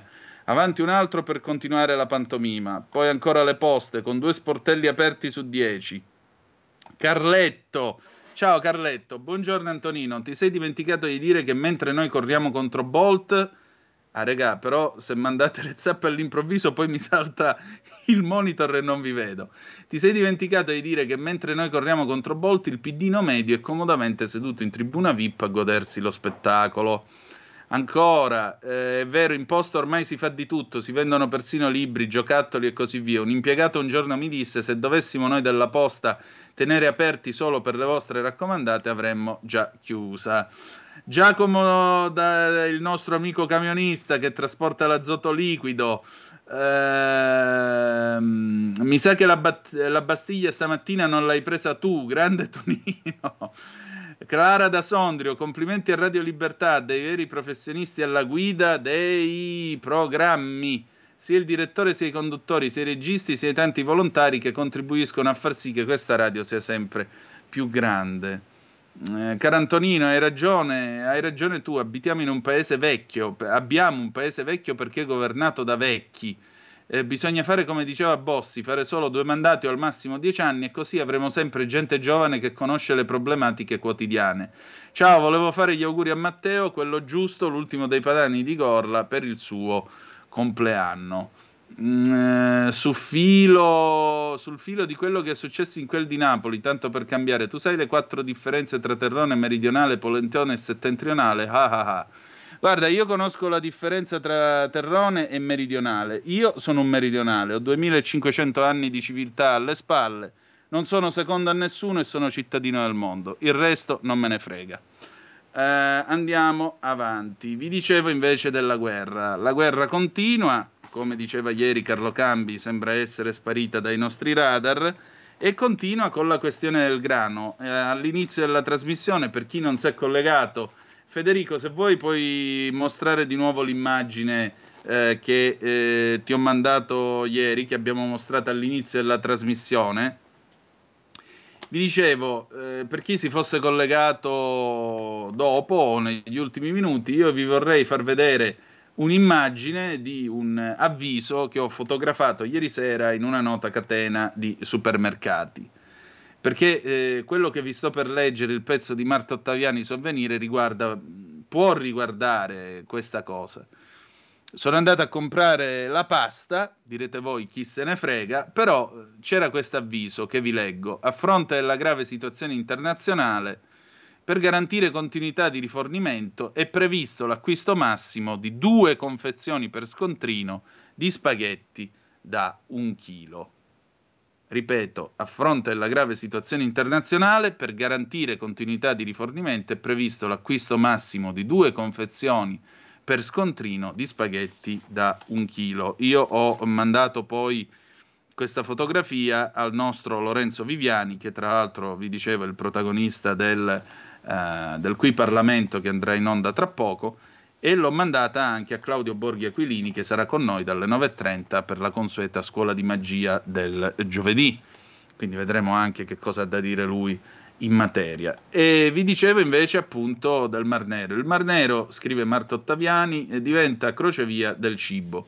Il nodo del Bosforo, gli ordigni in mare sono stati identificati, ma le operazioni di bonifica chiederanno almeno tre settimane. Il Mar Nero si prepara a diventare protagonista indiscusso della scena mondiale, almeno per quanto riguarda quella alimentare. Sarà proprio questo bacino su cui affacciano ben sei stati, ma sostanzialmente comandano in due, il crocevia principale per far riprendere la circolazione del grano. Ci sono però alcuni problemi da risolvere, oltre a quelli diplomatici, e il primo in ordine di grandezza è la presenza massiccia di mine sui suoi fondali messe dagli ucraini per difendersi dagli attacchi dei russi. Il ministro degli esteri turco, Mevlut Cavusoglu, su questo si è dimostrato molto ottimista. Secondo il capo della diplomazia turca, la collocazione degli ordigni è nota e quindi si può operare in modo chirurgico sull'area interessata, in modo tale da metterla in sicurezza in tempi relativamente brevi. Questo permetterebbe l'ingresso e l'uscita in sicurezza tre, da tre porti. A quel punto le navi, una volta in acque internazionali, avrebbero solo l'imbarazzo della scelta su dove attraccare. La Turchia ha infatti porti molto importanti nelle città di Zonguldak, Samsum, Trabzon. Trabzon è la famosa per Trebisonda, quando si dice perdere la Trebisonda. Ma la destinazione naturale sembra fare transitare le merci, le merci dal Bosforo, anche per una questione di rapidità e sicurezza, permettere loro di raggiungere il Mediterraneo.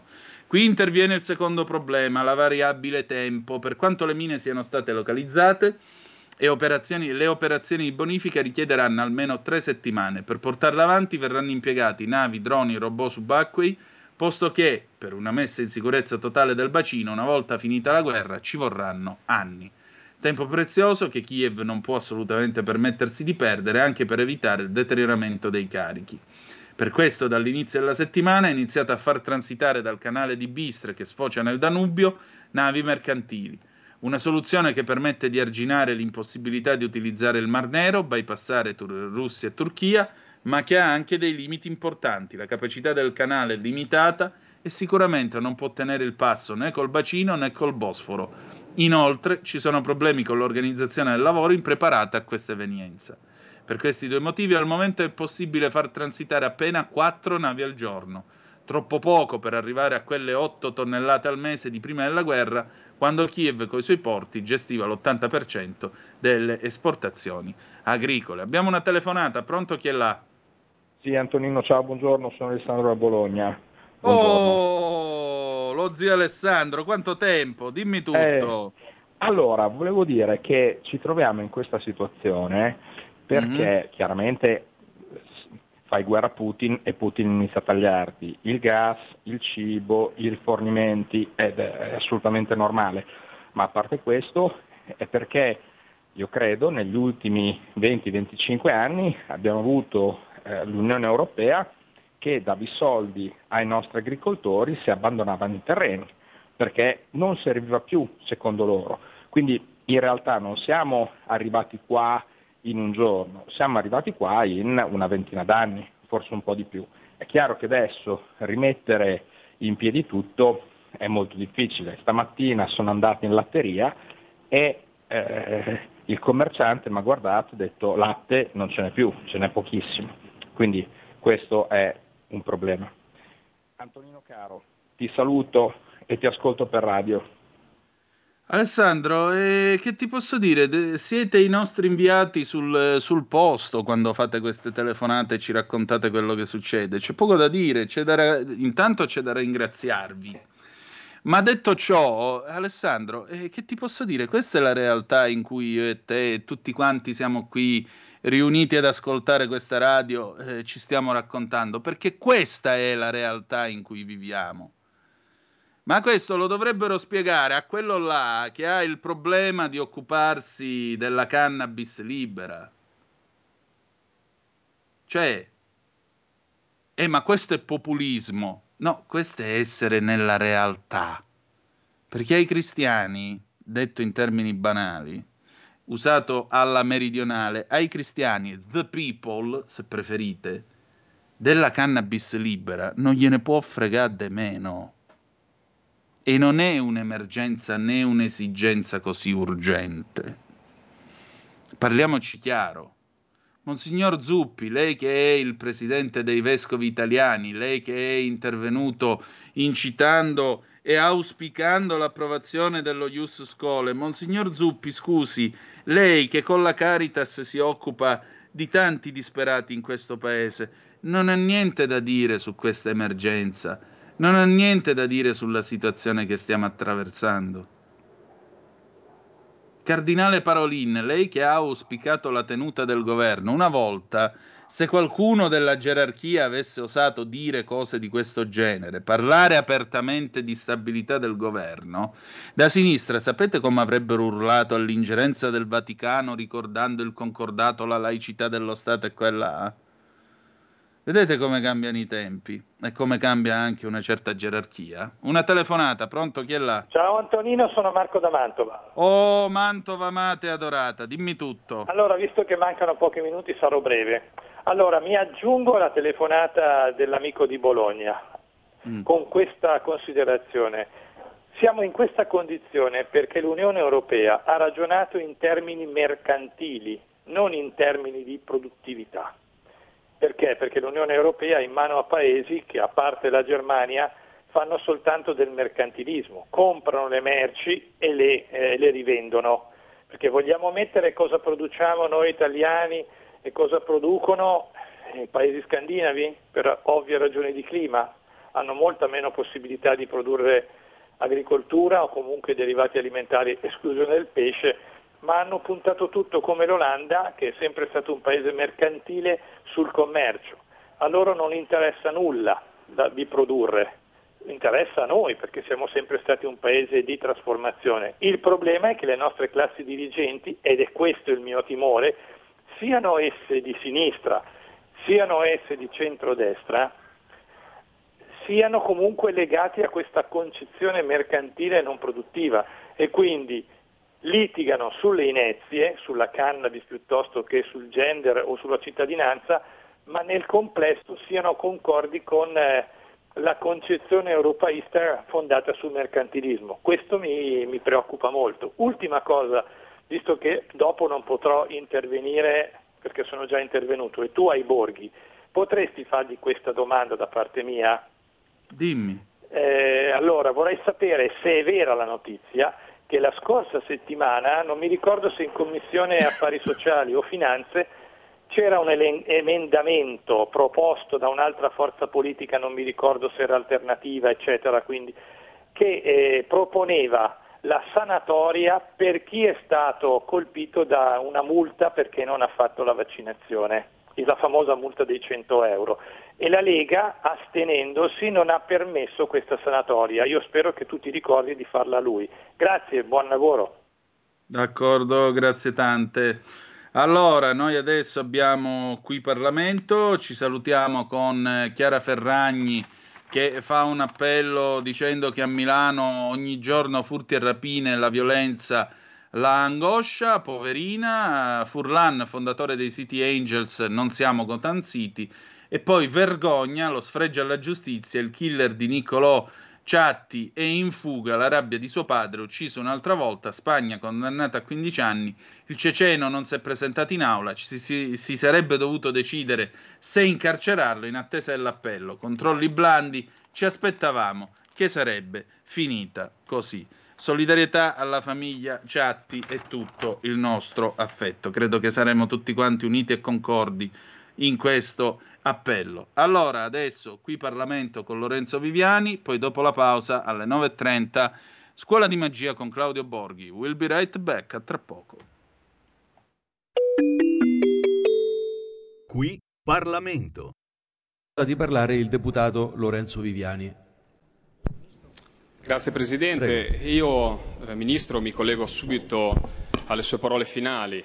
Lei ha dimostrato, cioè ci ha detto praticamente della situazione di emergenza che abbiamo vissuto, negli ultimi mesi, ma una situazione di emergenza purtroppo che ci deve investire di colpa la classe dirigente, la classe politica, anche, mi viene da dire, mi spiace Ministro, eh, parte anche del suo partito o comunque di chi ha fomentato molte volte ed ha fatto man bassa dei voti dei comitati del no sui territori, cioè quella gente che è andata contro le infrastrutture, che è andata contro uh, l'innovazione, alla, alla regimazione delle acque, alla eh, bacinificazione ad esempio del, del Po, che perdonatemi è, non è una bestemmia, vuol dire riuscire a eh, curare quell'emergenza che qua lei l'ha chiamata emergenza eh, siccità, ma è l'emergenza gestione risorsa idrica. Perché Ministro, se negli ultimi vent'anni abbiamo avuto sei siccità e questa sembra una delle più gravi, abbiamo avuto anche bombe d'acqua,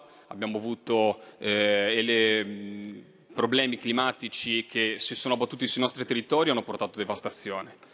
Abbiamo avuto eh, piogge serrate in pochissimo tempo che hanno dilaniato i nostri territori e qua serve realmente metterci la testa, serve realmente metterci la testa precedentemente. Questo che stiamo subendo adesso sull'acqua l'abbiamo subito sulla politica energetica del nostro Paese ed è la scarsa miopia della classe dirigente fino in questo momento. Adesso è il momento di tirarsi su le maniche, senza battaglie ideologiche, senza, e lei mi ha fatto piacere che l'ha l'ha, riportato, ma molte volte anche in aula, anche ieri sulla mozione della siccità, componenti del suo partito hanno sostenuto completamente il contrario di quello che sostiene lei, cioè il fatto di non mettere in contrapposizione il mondo dell'agricoltura col mondo dell'ambiente, non mettere in contrapposizione ad esempio la, regime, la, regimazione delle acque, il fatto di costruire nuovi invasi, che come dice Ambie, come dicono associazioni di categoria, eh, sono cose completamente ecocompatibili, lo vediamo. Basta andare a vedere la grande rete infrastrutturale che è presente sul nostro Paese. La ingegnere, un'opera ingegneristica meravigliosa, 3 milioni e mezzo di eh, ettari eh, di, di agricoli che dovrebbero essere implementati, dove è stato costruito in passato cose che noi è impensabile anche metterle su carta ormai. Una rete che ha bisogno di essere efficientata, una rete che, come ha detto anche lei, andrebbe implementata, che è basilare per il nostro Paese, il piano Laghetti, che potrebbe prendere naturalmente tutte le aree dismesse, potrebbe portare biodiversità sui nostri territori, va a recuperare delle aree che sono ad esempio come le cave, che sono aree degradate.